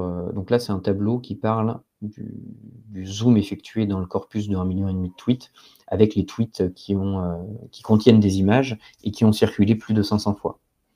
C'est ça. Voilà. Donc là, on parle vraiment des 89 images euh, qui ont euh, circulé plus de 500 fois. Euh, alors, de, ce tableau, vous, vous allez dresser une, une conclusion qui, moi, m'a beaucoup intéressé. Alors, bon, c'est une thèse, hein, donc c'est écrit thèse, hein, mais on va, on va faire la synthèse. voire la foutaise, la visibilité des contenus nous apparaît donc moins être le résultat d'un phénomène de sélection aléatoire ou hasardeux des images par les membres de la plateforme que le résultat d'un agencement d'acteurs et d'actrices au rôle distribué. Qu'est-ce que vous avez voulu dire par là? Ce que je veux dire par là, c'est que euh, il n'y a pas tout d'un coup voilà, des images qui sont publiées et puis euh, d'un claquement de doigts, euh, cette image est pertinente, donc tout d'un coup, ça y est, elle accède à la visibilité comme par magie parce que cette image nous montre quelque chose d'extrêmement important. non, en fait, on voit qu'il y a des processus de sélection, il y a certes qui, et donc quand je parle d'agencement d'acteurs et d'actrices au, rôle distribué, c'est vraiment cette idée, bah, quand on remarque que les personnes qui les, produisent les images et les personnes qui les diffusent ne sont pas les mêmes, ça vient interroger sur la nécessité donc d'avoir bah, tous ces acteurs influents sur les réseaux sociaux pour donner accès à la visibilité et sans leur présence, ça marche pas tout, ça marche pas tout simplement en fait. Euh, ah bah tiens, oh, dis donc, eh, je, vous assure, je découvre mon nom, je, Oh merde, euh, pas, pas, dans le graphique, mais là je le découvre, d'accord, ok. Euh, parce que vous, allez vous allez aborder un point qui, évidemment moi m'a touché. Et là je on va pas faire semblant évidemment si si le truc m'intéresse c'est que euh, je m'y suis intéressé de près. Il y a quelque chose qui m'a touché, c'est-à-dire qu'en fait votre travail vous a permis de comprendre quelque chose dont j'avais quasiment jamais parlé. C'est le fait qu'à un moment donné les producteurs d'images ont compris euh, fallait passer par d'autres comptes pour euh, viraliser euh, leur travail. Et là, je parle de, donc c'est l'époque d'Allo Place Bobo.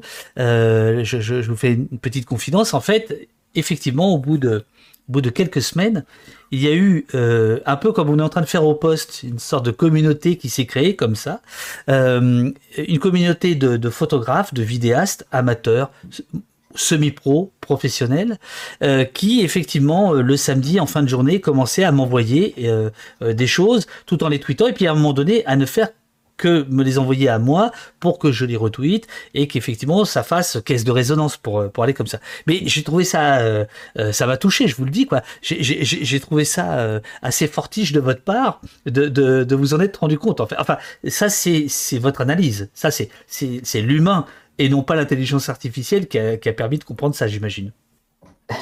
il y a, bon, il y a un peu des, deux, forcément. Euh, non, mais bah, aussi bah, du fait d'avoir étudié euh, les groupes Facebook de Gilets jaunes, euh, ce que vous venez de dire, en fait, je l'ai observé d'abord là-dedans.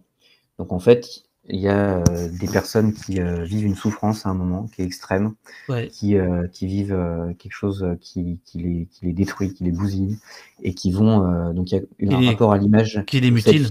Qui les, qui, qui, les, qui les mutile. Et il y a, y a, y a eu un, un, un, rapport au selfie pendant les Gilets jaunes qui est extrêmement important. Euh, d'ailleurs, c'est aussi des choses qu'on retrouve par rapport à toutes, les références qui peuvent être faites à la Première Guerre mondiale, aux gueules cassées. Euh, il y a eu beaucoup de comparaisons d'images qui ont été faites par les Gilets jaunes autour de ça. Et donc, c'était de prendre son visage, de prendre son corps mutilé. Euh, et il y avait une espèce d'appel à l'aide, en fait, dans, la publication de ces images. Et très, très souvent, des gens qui venaient dire, voilà, c'est dans les groupes Facebook, donc on est dans un espace fermé la visibilité ne va pas au-delà des gens qui sont abonnés à ces groupes Facebook.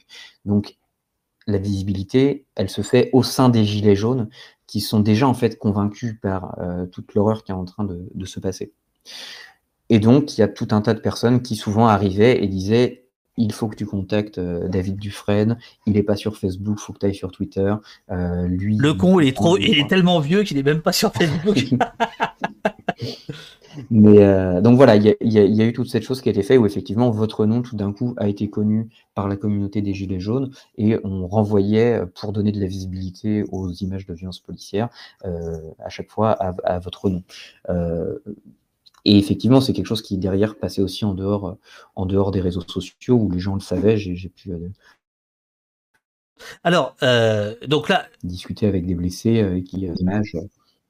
Euh, on, a, on, a, un petit, un petit, un, petit problème de, de, de, son. Vous êtes par un, par un navigateur là, ou pas? Au moment où on se parle Ok, euh, vous pouvez faire un petit refresh, Vite, fait, vite fait. moi, je vais, je vais, je vais, je vais, je vais meubler en, en, attendant. amis du, amis du chat, je, je lis en direct le chat et puis Uriel et Jessie euh, nous euh, remonte les vos questions les plus les, les plus pertinentes. Là, on a abordé euh, la question de qui euh, tweetait quoi, quelle appartenance de tel ou tel, et là, on va commencer à attaquer le, le, le gros morceau. et il serait il serait il serait temps. C'est le, le contenu le contenu euh, en, tant que, en tant que tel. Euh, Edouard, ça va bien? Vous, vous, m'entendez? Alors euh, oui, je... alors moi j'ai pas eu de problème de son de mon côté, j'entends très bien depuis le début. Bon, bon super, super. Alors, je cherche maintenant le tableau 4, l'hégémonie des représentations critiques. Bah alors, dans votre version, il s'appelle comment? Bah, ça, doit être celui-là, non? C'est exactement celui-là. Voilà, voilà, voilà. C'est celui-là. Des tableaux de plus en plus illisibles. Euh, et, oui, et oui. Et là, là, là, là c'est comme au poste, c'est-à-dire que plus ça avance, plus c'est compliqué, et ceux qui restent sont des résistants. Et eh bien, ceux qui lisent votre travail sont des résistants parce que plus ça va, plus c'est dense. Euh, voilà. Alors, euh, c'est quoi ce bazar? C'est quoi ce tableau hein?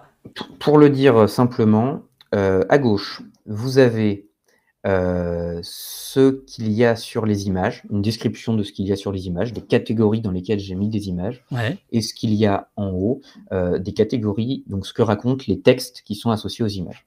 En fait, ce que je voulais voir, c'était euh, qu'est-ce qu'on raconte avec les images, donc pour rentrer dans le contenu, qu'est-ce qu'on va faire dire aux images, comment on va faire parler les images, euh, bon, alors là, je me suis peut-être euh, trop pris la tête, je, ne sais pas, mais en tout cas, je me suis dit, bon, bah voilà, je vais regarder euh, mes 89 images et puis l'ensemble des textes qui y sont associés. Je sais plus combien il y en a au, total de, différents. mais donc voilà, j'ai fait des catégories et j'ai essayé de voir, bah, est-ce que les images sont majoritairement mobilisées en soutien à la police? Euh, ou pour critiquer la police, pour le dire très simplement. Et puis après, bah, dans l'étude, on remarque qu'il y a tout un tas d'autres choses qui sont racontées par les images. Euh, notamment une chose assez intéressante, c'est que euh, le, les forces de l'ordre ne sont jamais critiquées seules, mais il y a une triple critique qui est énoncée, triple critique qui va embarquer en fait les médias traditionnels, les forces de l'ordre et le gouvernement. et ce que j'essayais de voir, c'était voilà, qu'est-ce que montrent les images à partir desquels on va produire ces critiques. Est-ce qu'on montre une image sur euh, le terrain euh, donc pendant l'affrontement? Est-ce que, donc je disais tout à l'heure, il y a eu beaucoup d'images qui montraient que les blessés, que les blessures. Donc est-ce que c'est ces images-là? Voilà. Donc c'était juste pour, pour essayer de comprendre un petit peu le, sens des images. Donc on, a d'un côté le, les, le euh, vous, vous décrivez les, images et de l'autre côté, vous décrivez le, le la tonalité euh, du message, c'est ça? Exactement. Euh, mais alors, donc, dans ces cas-là, là, je vois 89 305. Ça, ça peut pas être un robot. C'est-à-dire que euh, comment vous faites pour dire bah, cette image-là, euh, elle est plutôt euh, neutre ou au contraire message de soutien aux forces de l'ordre ou plutôt insistance de la responsabilité du gouvernement ou plutôt critique des représentations médiatiques traditionnelles, etc., etc. Comment vous avez fait là à ce moment-là pour ah, qu'on comprenne bien? Eh bien, c'est du tri du données dans Excel et puis c'est la lecture pendant plusieurs euh, jours et nuits de, euh, de cet Excel et euh, à noter derrière dans le tableau ce qui se passe. tout simplement. Donc c'est vraiment essayer de faire en sorte que de synthétiser ces parce que donc quand il y a marqué 89 000, 89 000 tweets, bah, en fait il y a des tweets, il y en a 1000, c'est exactement le même texte. C'est par les retweets qu'il apparaît mille fois en fait. D'accord, d'accord. Euh, donc ça simplifie la lecture. Donc je crois qu'au final c'est, euh, euh, je l'avais marqué dans l'article, environ 1000 tweets qui ont vraiment été lus, qui ont vraiment été lus ici. Alors, là, c'est pareil. quelle, conclusion générale, après on va rentrer un peu dans les détails, on peut tirer de ce tableau, de ce travail que vous avez fait, d'examen minutieux de ces tweets? Alors, euh, l'examen, enfin la, conclusion qu'on peut en tirer. Euh, Edouard, l'amphi est toujours plein. Les, les, les gens se barrent pas. Hein. Euh, c'est bon, hein, c'est bon, c'est bon, c'est bon, c'est bon. Allez-y, détendez-vous, détendez-vous, détendez-vous. Ah, tout va bien. Détendu, ah, mais c'est bien, c'est bien, c'est bien. Continuez. euh... Plus vous vous êtes détendu, plus vous allez avouer. Vous savez. bon, allez, on y va, on y va, on y retourne. On y va. Alors, le tableau. Euh, donc le tableau, euh, qu'est-ce qu'on peut en tirer? Trois choses. Deux, non, deux choses. Euh, la première qui est centrale, c'est donc que bah, c'est les propos critiques à l'encontre des forces de l'ordre qui sont qui vont le plus circuler sur Twitter, qui vont gagner le plus de visibilité. donc, et qui vont mettre en avant l'illégitimité de, de, de, de, la force, en fait. Exactement. Donc on est soit dans des euh, logiques de dénigrement des forces de l'ordre, euh, soit de, critique de la, profession en tant que telle, ou de critique de l'action, euh, de l'action qui va être commise, de la répression en la jugeant, en la jugeant illégitime, en critiquant l'usage des armes. Donc il y avait eu énormément de débats pendant les Gilets jaunes pour pousser à l'interdiction des, des LBD, donc des, des successeurs du, flashball euh, ou euh, des euh, Gliev 4, donc les, les grenades qui, avaient, qui ont arraché pas mal de mains pendant 5 mains. Mouvement, ouais. et les, flash, enfin, les LBD du coup qui ont ébargné aussi 30. Une, trentaine de personnes. donc voilà, donc c'est, ce sont les propos qui circulent le plus sur Twitter.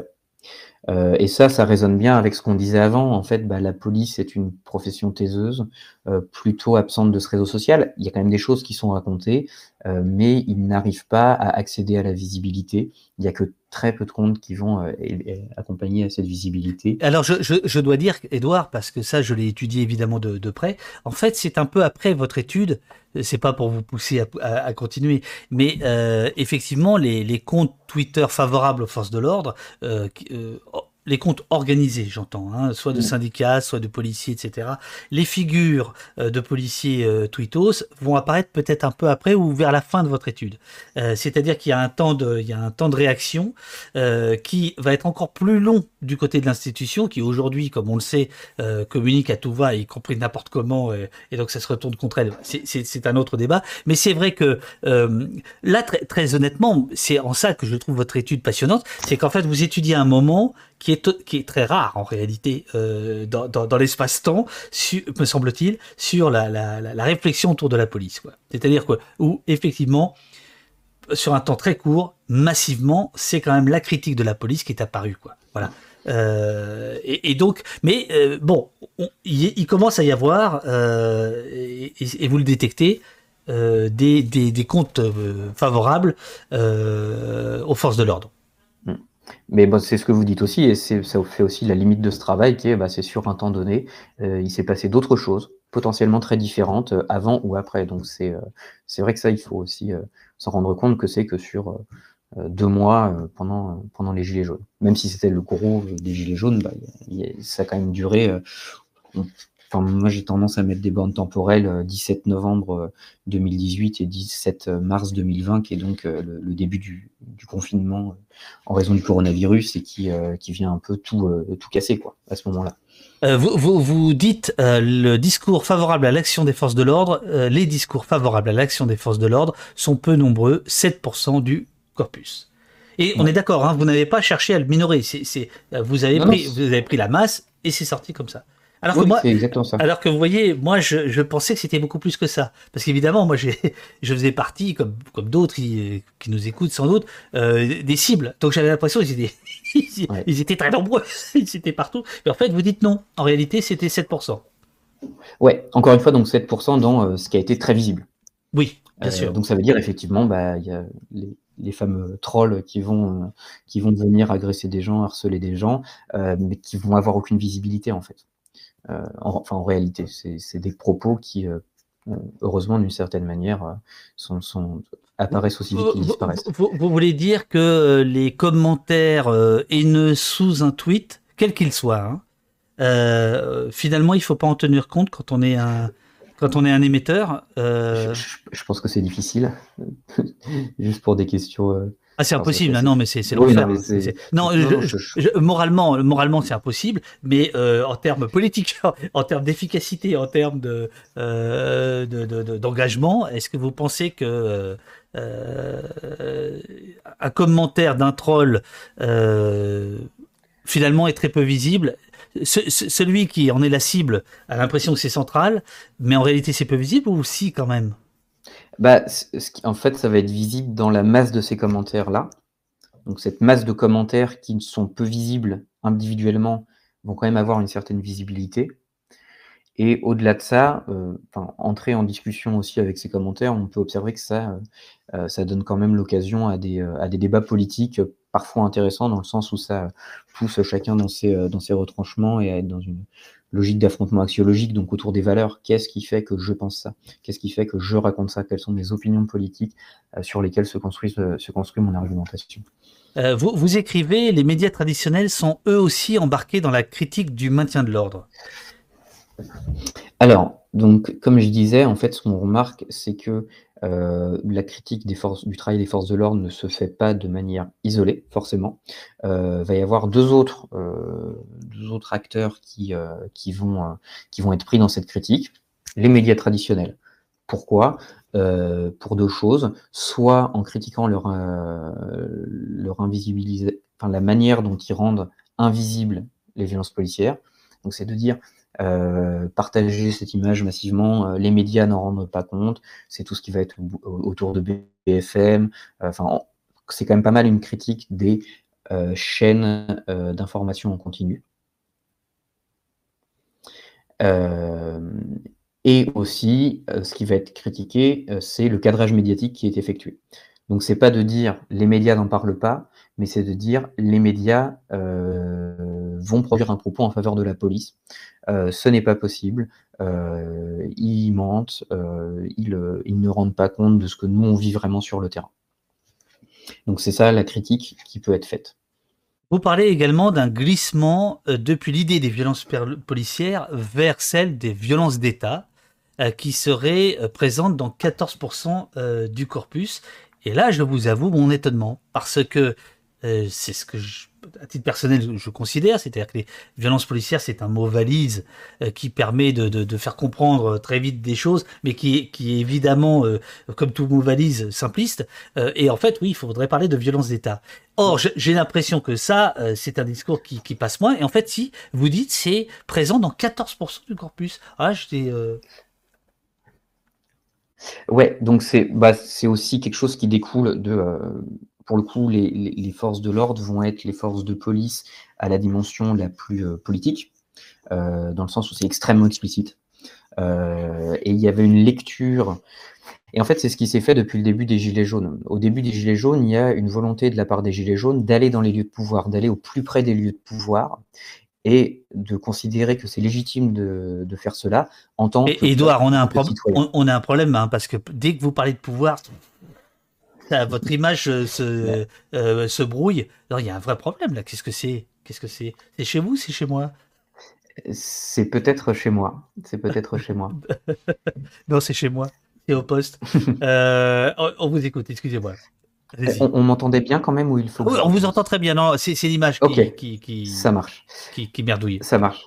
oui, donc je disais, voilà, il y avait une volonté des Gilets jaunes d'aller au, plus près des lieux de pouvoir et en fait ne donc forcément, euh, euh, les institutions vont tout faire pour que euh, physiquement cela soit impossible. Donc en mettant en place des cordons de sécurité, de CRS ou de gendarmes mobiles à proximité de ces lieux.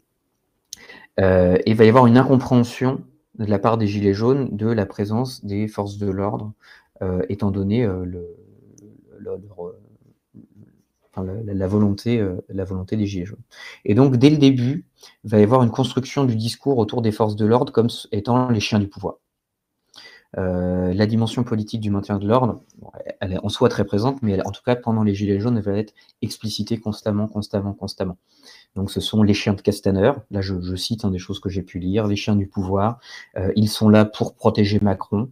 donc, c'est en ça qu'on peut parler de, de violence d'État, parce que ce sont des violences euh, politiques, d'une certaine manière, et elles sont vécues comme telles.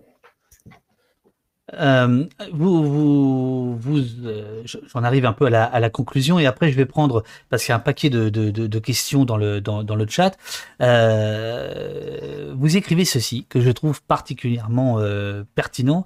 mais d'abord, attendez. D'abord, je, je, reviens sur ce que vous venez de dire est-ce que vous pensez qu'il y avait comme une euh, si on était dans les années 70, je dirais une conscientisation express euh, des Gilets jaunes par rapport aux violences policières. Je rappelle ce que vous nous disiez au début, c'est-à-dire que vous vous intéressez aux violences policières euh, par le comité Adama, en réalité, et vous arrivez aux Gilets jaunes, donc vous, vous avez déjà une vision de, tout ça.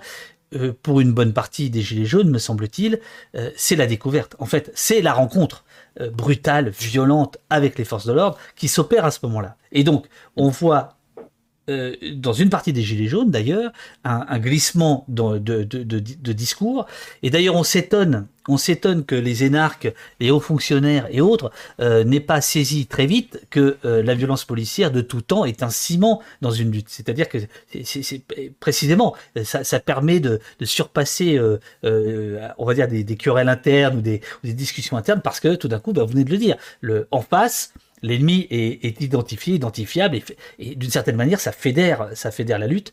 Euh, donc on s'étonne, on, euh, s'étonne que le, pouvoir euh, n'ait pas saisi ça, mais est-ce que vous, par exemple, dans les, tweets que vous avez récoltés, vous, avez senti aussi une évolution du discours, de la prise de conscience ou pas?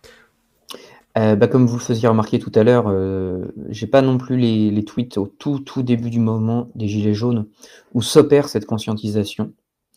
Euh, en revanche, cette conscientisation, j'ai pu la remarquer dans un autre cadre qui est euh, dans l'étude des groupes Facebook, euh, où j'ai étudié pas mal aussi tous les lives qui pouvaient être faits sur les ronds-points dès les premiers jours du mouvement.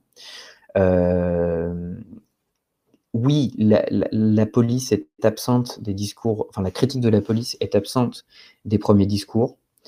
Euh, y a, on peut avoir sur des ronds-points des chants euh, euh, à remercier la police de les laisser occuper les ronds-points. Donc il y, y a, plutôt un discours qui est en faveur. Euh, alors bon, je dis la police, mais là c'est de façon très générale, hein, la police, les gendarmes, etc. Euh, il y a donc il y a ce discours-là qui est en faveur et qui va petit à petit changer. Euh, d'abord, et c'est aussi pour ça, je pense qu'il y a l'État qui est critiqué, c'est-à-dire qu'on ne va pas toujours critiquer les policiers euh, en tant qu'individus ou euh, en tant que profession. On va dire ils n'ont pas le choix. c'est la hiérarchie qui décide de ces violences, et donc c'est pour ça qu'on va remonter la chaîne hiérarchique jusqu'au gouvernement donc ça, c'est les premières critiques qui vont apparaître.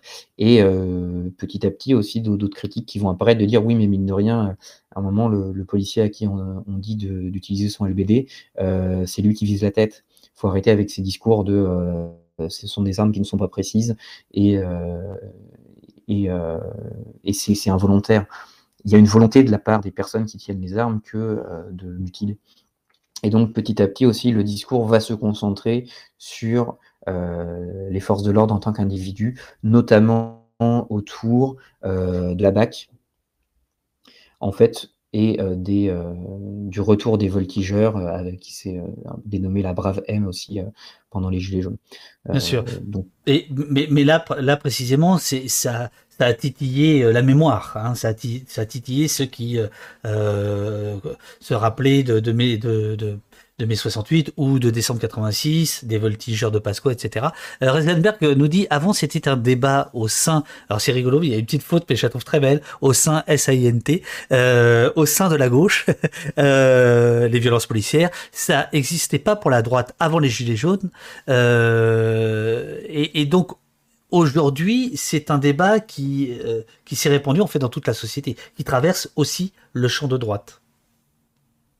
Euh, oui, oui, oui, totalement. Bah, il y a eu, euh, en fait, il y a eu un moment où, euh, la critique qui était faite, de l'usage des armes par la police est devenue tellement, euh, tellement important en fait. Enfin, cette critique-là était présente de façon tellement importante euh, et les journalistes aussi y étant confrontés. Il hein, ne faut pas oublier donc il y avait pas mal de, de photoreporters euh, de professionnels de l'image qui étaient sur le terrain euh, qui ont pu être blessés. Euh, et donc il y a un moment quand il y avait des interviews qui étaient faites des politiciens, on les demandait de se positionner par rapport à cette question-là. et donc c'est par ce biais que le, le, le, le débat est entré après, bon, j'avoue ne pas savoir si effectivement le débat était totalement absent. Je pense qu'il a toujours été présent il y a toujours eu des blessés, il y a toujours eu des morts, et le débat devait traverser l'ensemble de la société française quand c'est arrivé. là, ce qui est intéressant, c'est que du fait de la sociologie des Gilets jaunes, euh, il y a effectivement des personnes qui étaient au départ en faveur, euh, plutôt en faveur de la police, plutôt à avoir une bonne image de la police, à euh, découvrir un autre visage de cette profession et à se mettre à la critique. et qui peut être justement bah, des, personnes qui vont être plutôt à, droite ou l'extrême droite de l'échiquier politique en général. donc, vous, écrivez, vous écrivez en conclusion, la production de représentation des forces de l'ordre ne passe pas que par le partage d'images du maintien de l'ordre en train de se faire. Cela se fait aussi en donnant à voir les conséquences de ce travail, c'est-à-dire les blessures, les mutilations, ou encore ces outils, les armes. Euh, et ça, je trouve que c'est extrêmement intéressant. C'est-à-dire que ce que vous expliquez, euh, c'est que euh, il y a une, connaissance qui va être développée par par cette circulation euh, d'informations sur Twitter, sur Facebook. Est-ce que vous pouvez revenir euh, là-dessus? Comment vous l'avez perçu? Ah, il y, a, une expertise assez incroyable qui se développe, hein. une connaissance presque scientifique du fonctionnement des armes. On va même euh, voir circuler des, extraits de manuels de police ou des extraits des manuels d'utilisation des armes qui vont être publiés, qui vont beaucoup circuler.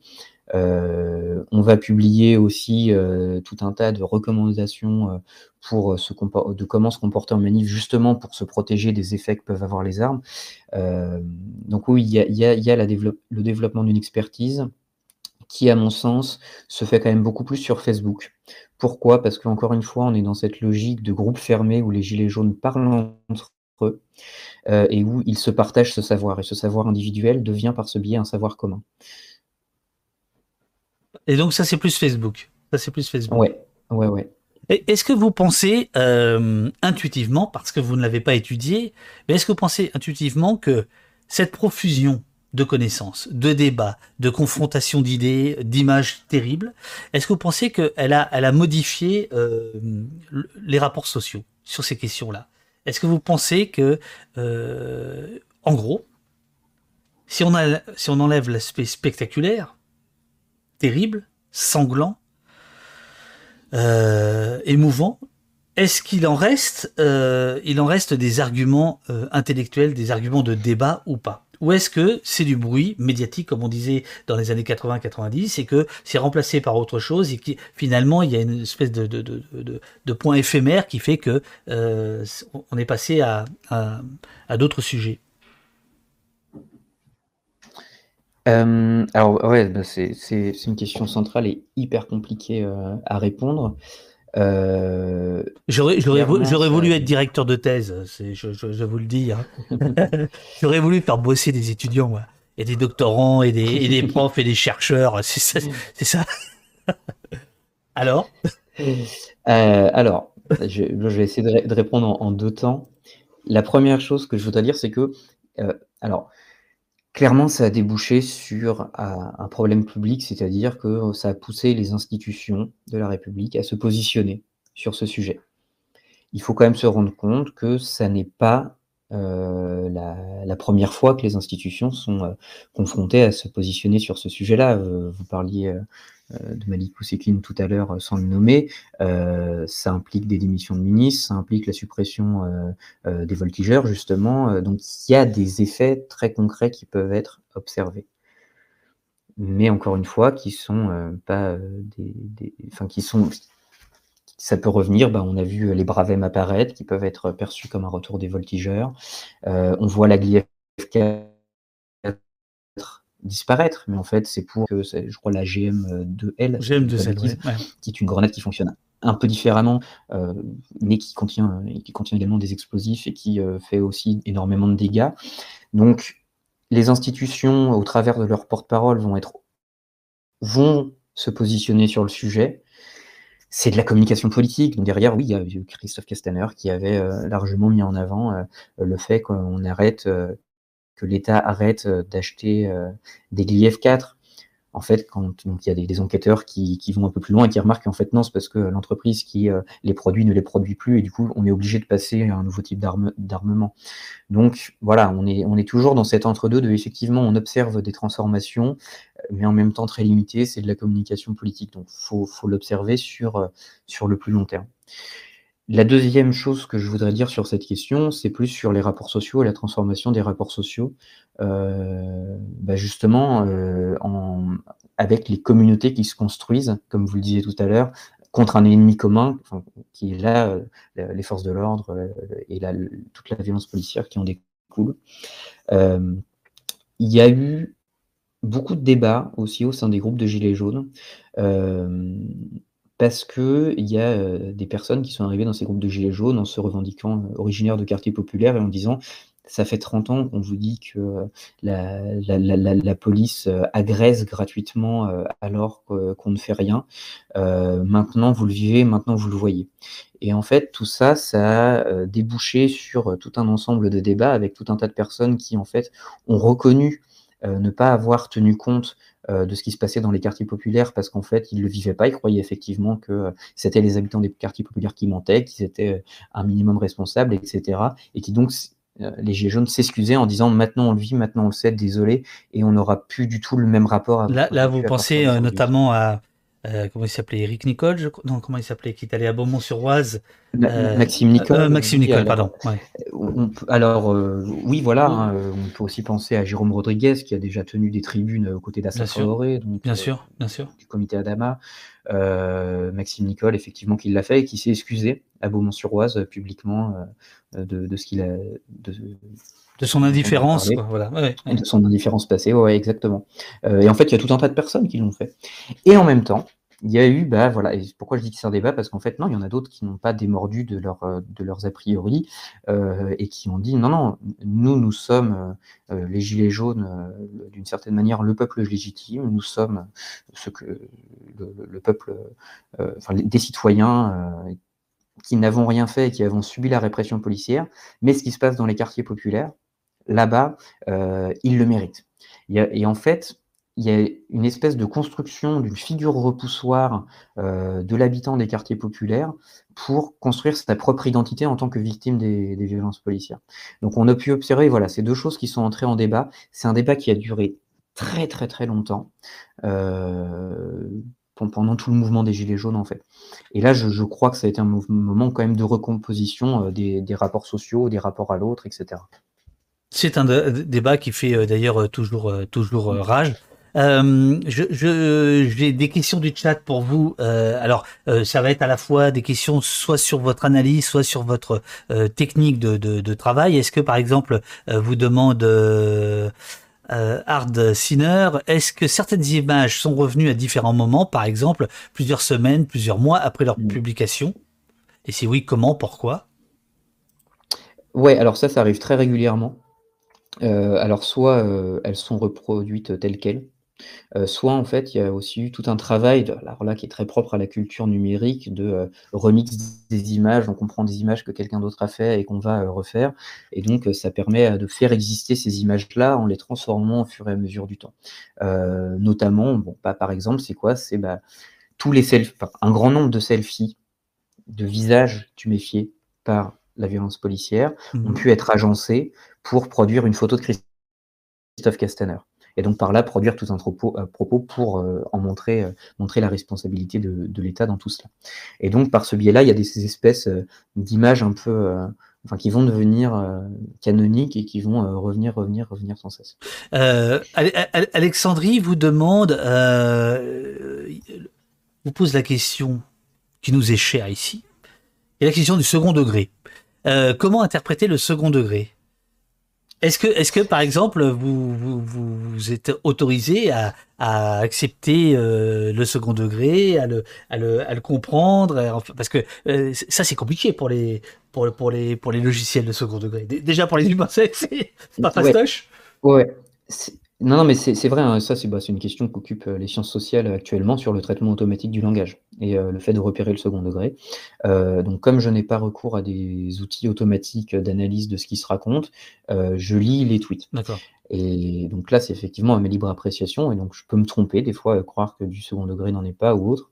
je préfère voilà, être honnête là-dessus, mais on, peut observer, ça se lit quand même assez bien, quoi, et on, peut remarquer quand il y a du second degré ou pas. Effectivement, même sur ces questions-là, il y en a. Il y en a constamment. Vous demande est-ce que vous avez réussi Est-ce que alors attendez Est-ce que vous avez réussi aussi pu faire l'analyse inverse? C'est-à-dire analyser les points que vous aviez vus comme importants sur des tweets qui n'ont pas marché, histoire d'éviter un biais de la réussite.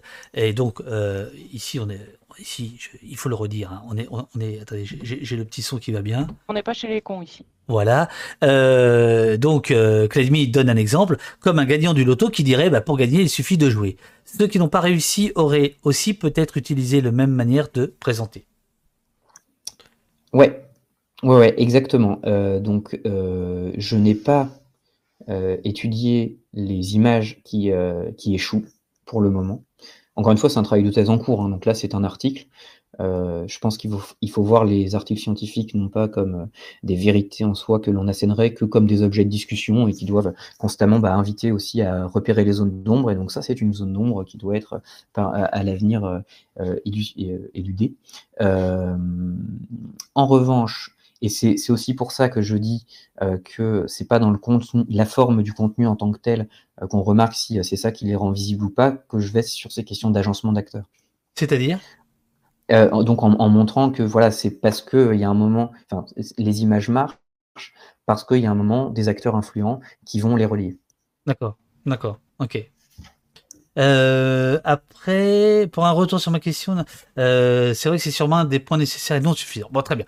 Alors, euh, euh mes anges pictaviennes et bonjour à ceux qui viennent de chez Alexis, de chez Alexis Poulain, que je salue. N'hésitez pas euh, nous sommes, euh, n'hésitez pas à vous installer, nous sommes avec euh, Édouard Boutet, doctorant qui a étudié 1 500 000 tweets au plus fort du mouvement des Gilets jaunes, représentant l'action de la police, de la répression, du maintien de l'ordre des mutilations et comment s'est construit un discours et un contre-discours autour de ces questions-là. Donc vous êtes, vous êtes euh, vous êtes les, bien, les bienvenus. Euh, Mes anges pictaviennes vous demande, Edouard, euh, si vous avez pu réfléchir à la place et au statut des journalistes. Est-ce que ça apparaît dans ces tweets? Est-ce que des journalistes se sont questionnés, ont eu des interrogations sur leur, sur leur influence, sur leur positionnement, sur leur perspective ou pas? Oui, il y a eu, bah, ce que je disais notamment parce qu'il y a eu des journalistes euh, blessés. Euh, donc j'ai pu, euh, pu aussi m'entretenir avec, avec, avec quelques journalistes, notamment pour ce qui m'intéressait, c'était à quel point ça fait débat au sein des rédactions. En gros, on pourrait dire, voilà, c'est BFM TV, ben on voit le propos qui va être tenu dans leur, dans leur émission euh, d'information en continu. Euh, et on peut se dire, bah, c'est tout BFM TV qui est en accord avec euh, ce qui est raconté là. En fait, non, et ça c'est quelque chose absolument étudié de façon beaucoup, plus, beaucoup plus approfondie. Moi, j'ai juste abordé le sujet pour un peu mieux comprendre ça, mais il y a des, en fait, c'est des, disputes internes euh, qui n'en finissent pas aussi sur la manière dont on traite médiatiquement euh, l'information. Et donc, autour des violences policières, effectivement, euh, il y a eu tout un tas de débats. D'ailleurs, alors, je suis désolé, j'ai pas le nom en tête, mais il y a, y a, quelqu'un, je crois, quelqu'un qui s'appelle Monsieur Jou, J-O-U-X, euh, qui, euh, qui, a, qui a travaillé sur ça euh, et qui a montré en fait tous ces, tous ces, la, manière dont les journalistes de terrain qui voyaient ce qu'ils vivaient ont été dans leur salle de rédaction et ont essayé de, de transformer la manière de parler des sujets. alors moi j'ai eu un, débat assez houleux mais cordial avec Céline Pigalle qui est la directrice de la rédaction de, de BFM il y a deux ans de ça euh, mais je, dois dire qu'elle elle, était assez, honnête. Et justement, elle a, parlé de ça. Elle a, parlé de ça, et d'ailleurs, c'est-à-dire du fait que euh, certains reporters, donc pléonasme de terrain, euh, quand ils rentraient à la rédaction, ils disaient, bah voilà ce qui se passe. Il n'y a pas que des violences de gilets jaunes aux policiers ou, autres, ou, aux journalistes. Il y a aussi des violences faites aux gilets jaunes par les policiers et elles sont beaucoup plus importantes, etc. Et pourquoi c'est pas à l'antenne et pourquoi ça passe pas, etc. Bon. Et euh, ils se sont rendus compte, ils disent avoir fait leur mea culpa je suis pas sûr de ça, mais en tout cas, ils ont essayé de mettre en place les conditions du, mea culpa. Euh, la direction de BFM a organisé ce qu'ils ont appelé des ateliers pour, de mémoire, je cite, fluidifier les relations entre la rédaction en chef, euh, qui, pour qui c'était pas entendable, en fait, hein, qui avait une vision du monde euh, qui est grosso modo celle des télés quand même, hein, euh, et les, reporters qui disaient attendez, ça va pas, et, qui, et, qui par ailleurs le, pouvaient aussi le dire, ça va pas, et d'ailleurs ça va tellement mal que maintenant on nous tape dessus parce qu'on nous dit qu'on raconte pas la vérité. Donc effectivement, ce, ce problème avait été notamment pris en compte à un moment donné euh, par euh, notamment par BFM en créant euh, qui était à l'époque la chaîne phare. CNews était avait beaucoup moins de d'impact que qu'elle n'en a aujourd'hui. Et donc voilà ils ont créé ce qu'ils ont appelé des ateliers. C'était des ateliers internes de discussion. En gros comment ce qui est quand même dingue comment le, terrain les infos du terrain peuvent remonter plus vite en haut alors que ça devrait être tout le temps ça et plutôt l'inverse le, la tête qui dirait toi sur le terrain tu vas me chercher ça. Voilà c'était juste pour vous pour apporter une, une, une précision à ce que, ce que vous disiez. Euh, alors, euh, il y a aussi des, des, ah ben j'ai déjà validé. Il y a, y a, plusieurs témoignages dans le chat de, de personnes euh, qui expliquent qu'en effet qu'ils ont vu beaucoup beaucoup de débats dans les tables rondes, dans les dans les ronds-points de, de, des gilets jaunes, ces questions. voilà. Mais Lila Ducré nous nous demande, et je ne sais pas si vous allez pouvoir nous répondre, comment se passe la prise de conscience dans le reste de la population qui n'habite ni les quartiers ciblés, euh, ni, les euh, ni parmi les gilets jaunes, euh, comment cette prise de conscience peut avoir lieu sur la question des, violences policières. Je vous ramène juste à votre travail. Est-ce que vous pensez que la, caisse de résonance, à un moment donné, déborde le cadre médiatique le cadre militant et justement irrigue la société ou pas? Ou ça, c'est un, un vœu pieux? Euh, encore une fois, une question très importante et très complexe à répondre comme ça. Et justement, encore une fois, bon, là, le, travail qui, est à l'écran, euh, l'une des limites, c'est ça, c'est ça étudie la visibilité interne à Twitter. Donc c'est pour ça, dans, mon travail de thèse euh, à côté, j'étudie les circulations pour comprendre comment ça circule entre les différents espaces publics, politiques, institutionnels, etc., numériques et non numériques. Euh, avec, il y a des personnes qui vont avoir un peu ce, ce rôle de passeur, notamment vous, David Dufresne, vous avez eu ce rôle de passeur, puisque... Euh, non, mais parce qu'on retrouve, en fait, quand la question des violences policières arrive à l'Assemblée nationale, portée, euh, alors il y, a deux, portée par la France Insoumise, et aussi quand même euh, porté par, je ne me rappelle plus son nom, mais une personne de la République en marche qui, euh, qui, avait, qui, avait milité pour l'interdiction des, des, LBD. Euh, donc quand la France insoumise apporte cette question-là, c'est en renvoyant vers votre travail. Oui, oui, je me souviens, notamment Clément, que, que, tous ces gens-là, je les connaissais pas, hein, pour être très franc. Et, et, et, et, je peux vous dire, bah voilà, puisque vous en parlez, j'en ai jamais parlé, mais je peux vous dire que le jour où j'ai vu Clémentine Autain euh, à l'Assemblée nationale dire à Castaner, Monsieur Castaner, connaissez-vous le travail de machin, c'est-à-dire de moi, euh, ça m'a fait chaud au cœur. Parce que je me suis dit, eh ben, il y a quelque chose qui est en train de se passer, en effet, euh, sans, sans, sans, présager de la suite et, et sans non plus, euh, c'était pas une consécration. Je voulais dire que ça voulait dire, voilà, le, le, le, le, le passage, le, le, passage de relais, il, a lieu, et maintenant, mm. euh, ça y est, c'est dans le champ euh, politique, c'est dans l'hémicycle, etc. Bon, voilà. Euh, après, il y a, y a, y a d'autres gens qui ont été cités aussi, il faut le, il faut le rappeler. Ouais, mais enfin, en, gros, enfin, l'idée, c'est effectivement, on peut se poser la question est-ce que bah, toute cette masse de tweets dont on parle en tant que telle réussissent à irriguer le débat public dans l'ensemble de la société? Je suis pas sûr qu'on puisse l'affirmer aussi simplement.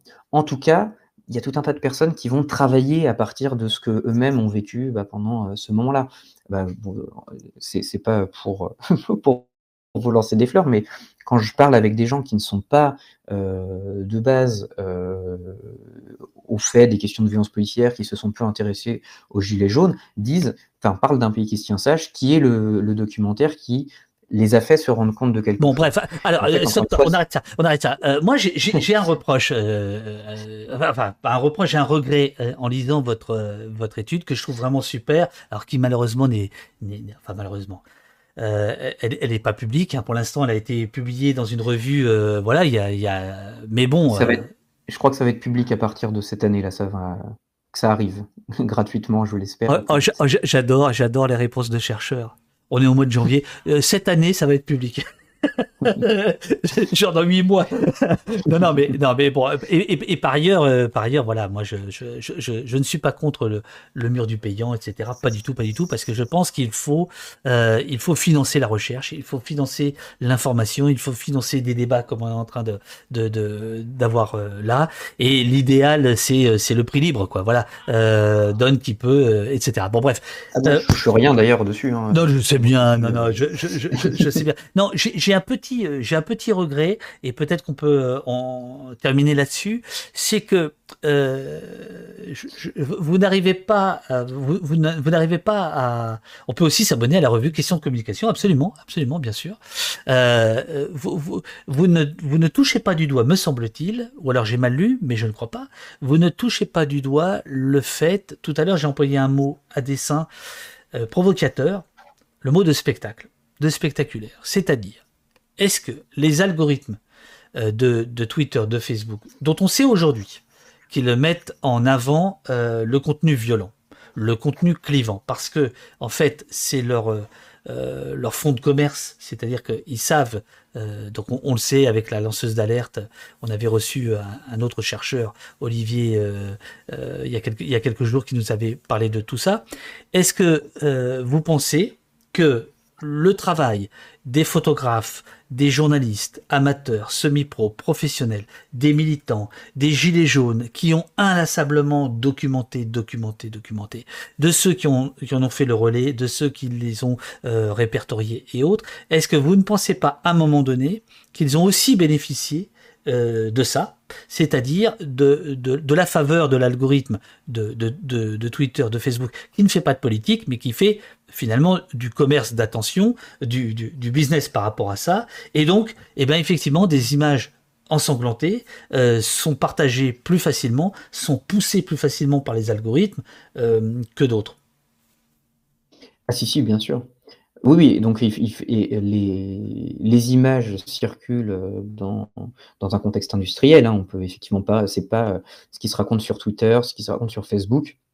Ça a beau être des espaces d'expression, c'est pas non plus, euh, des espaces, publics, purs où il y aurait, un désintérêt économique. Au contraire, vous faites bien de le rappeler, c'est extrêmement central. là où il y a quand même un propos à modérer, c'est que euh, les images violentes euh, peuvent être très facilement censurées.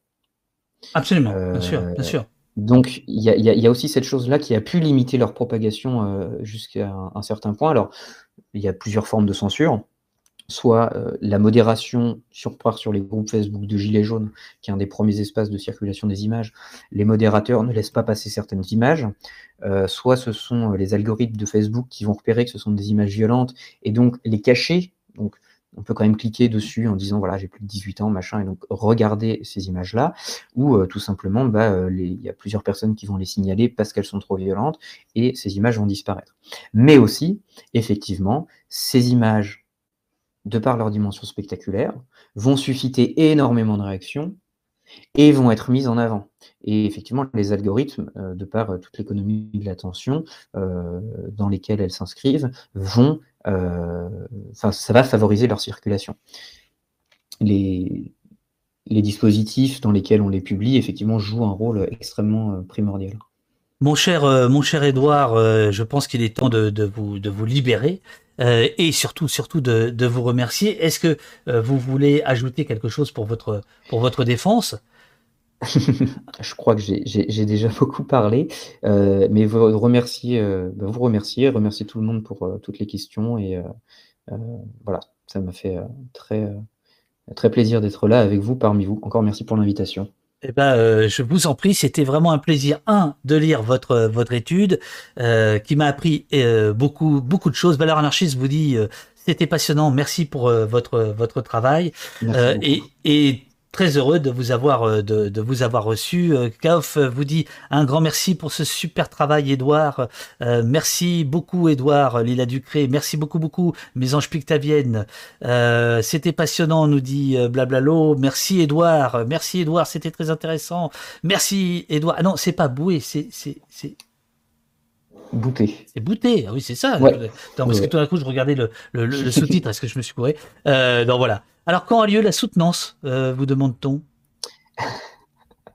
Et si tout se passe bien, euh, si tout se passe bien dans, dans- en juin, mais bon, c'est euh, compliqué. Je suis en pleine Euh, mais j'enseigne aussi à côté, donc euh, Vous êtes en pleine rédaction et on peut venir euh, bourrer la salle ou comment ça se passe?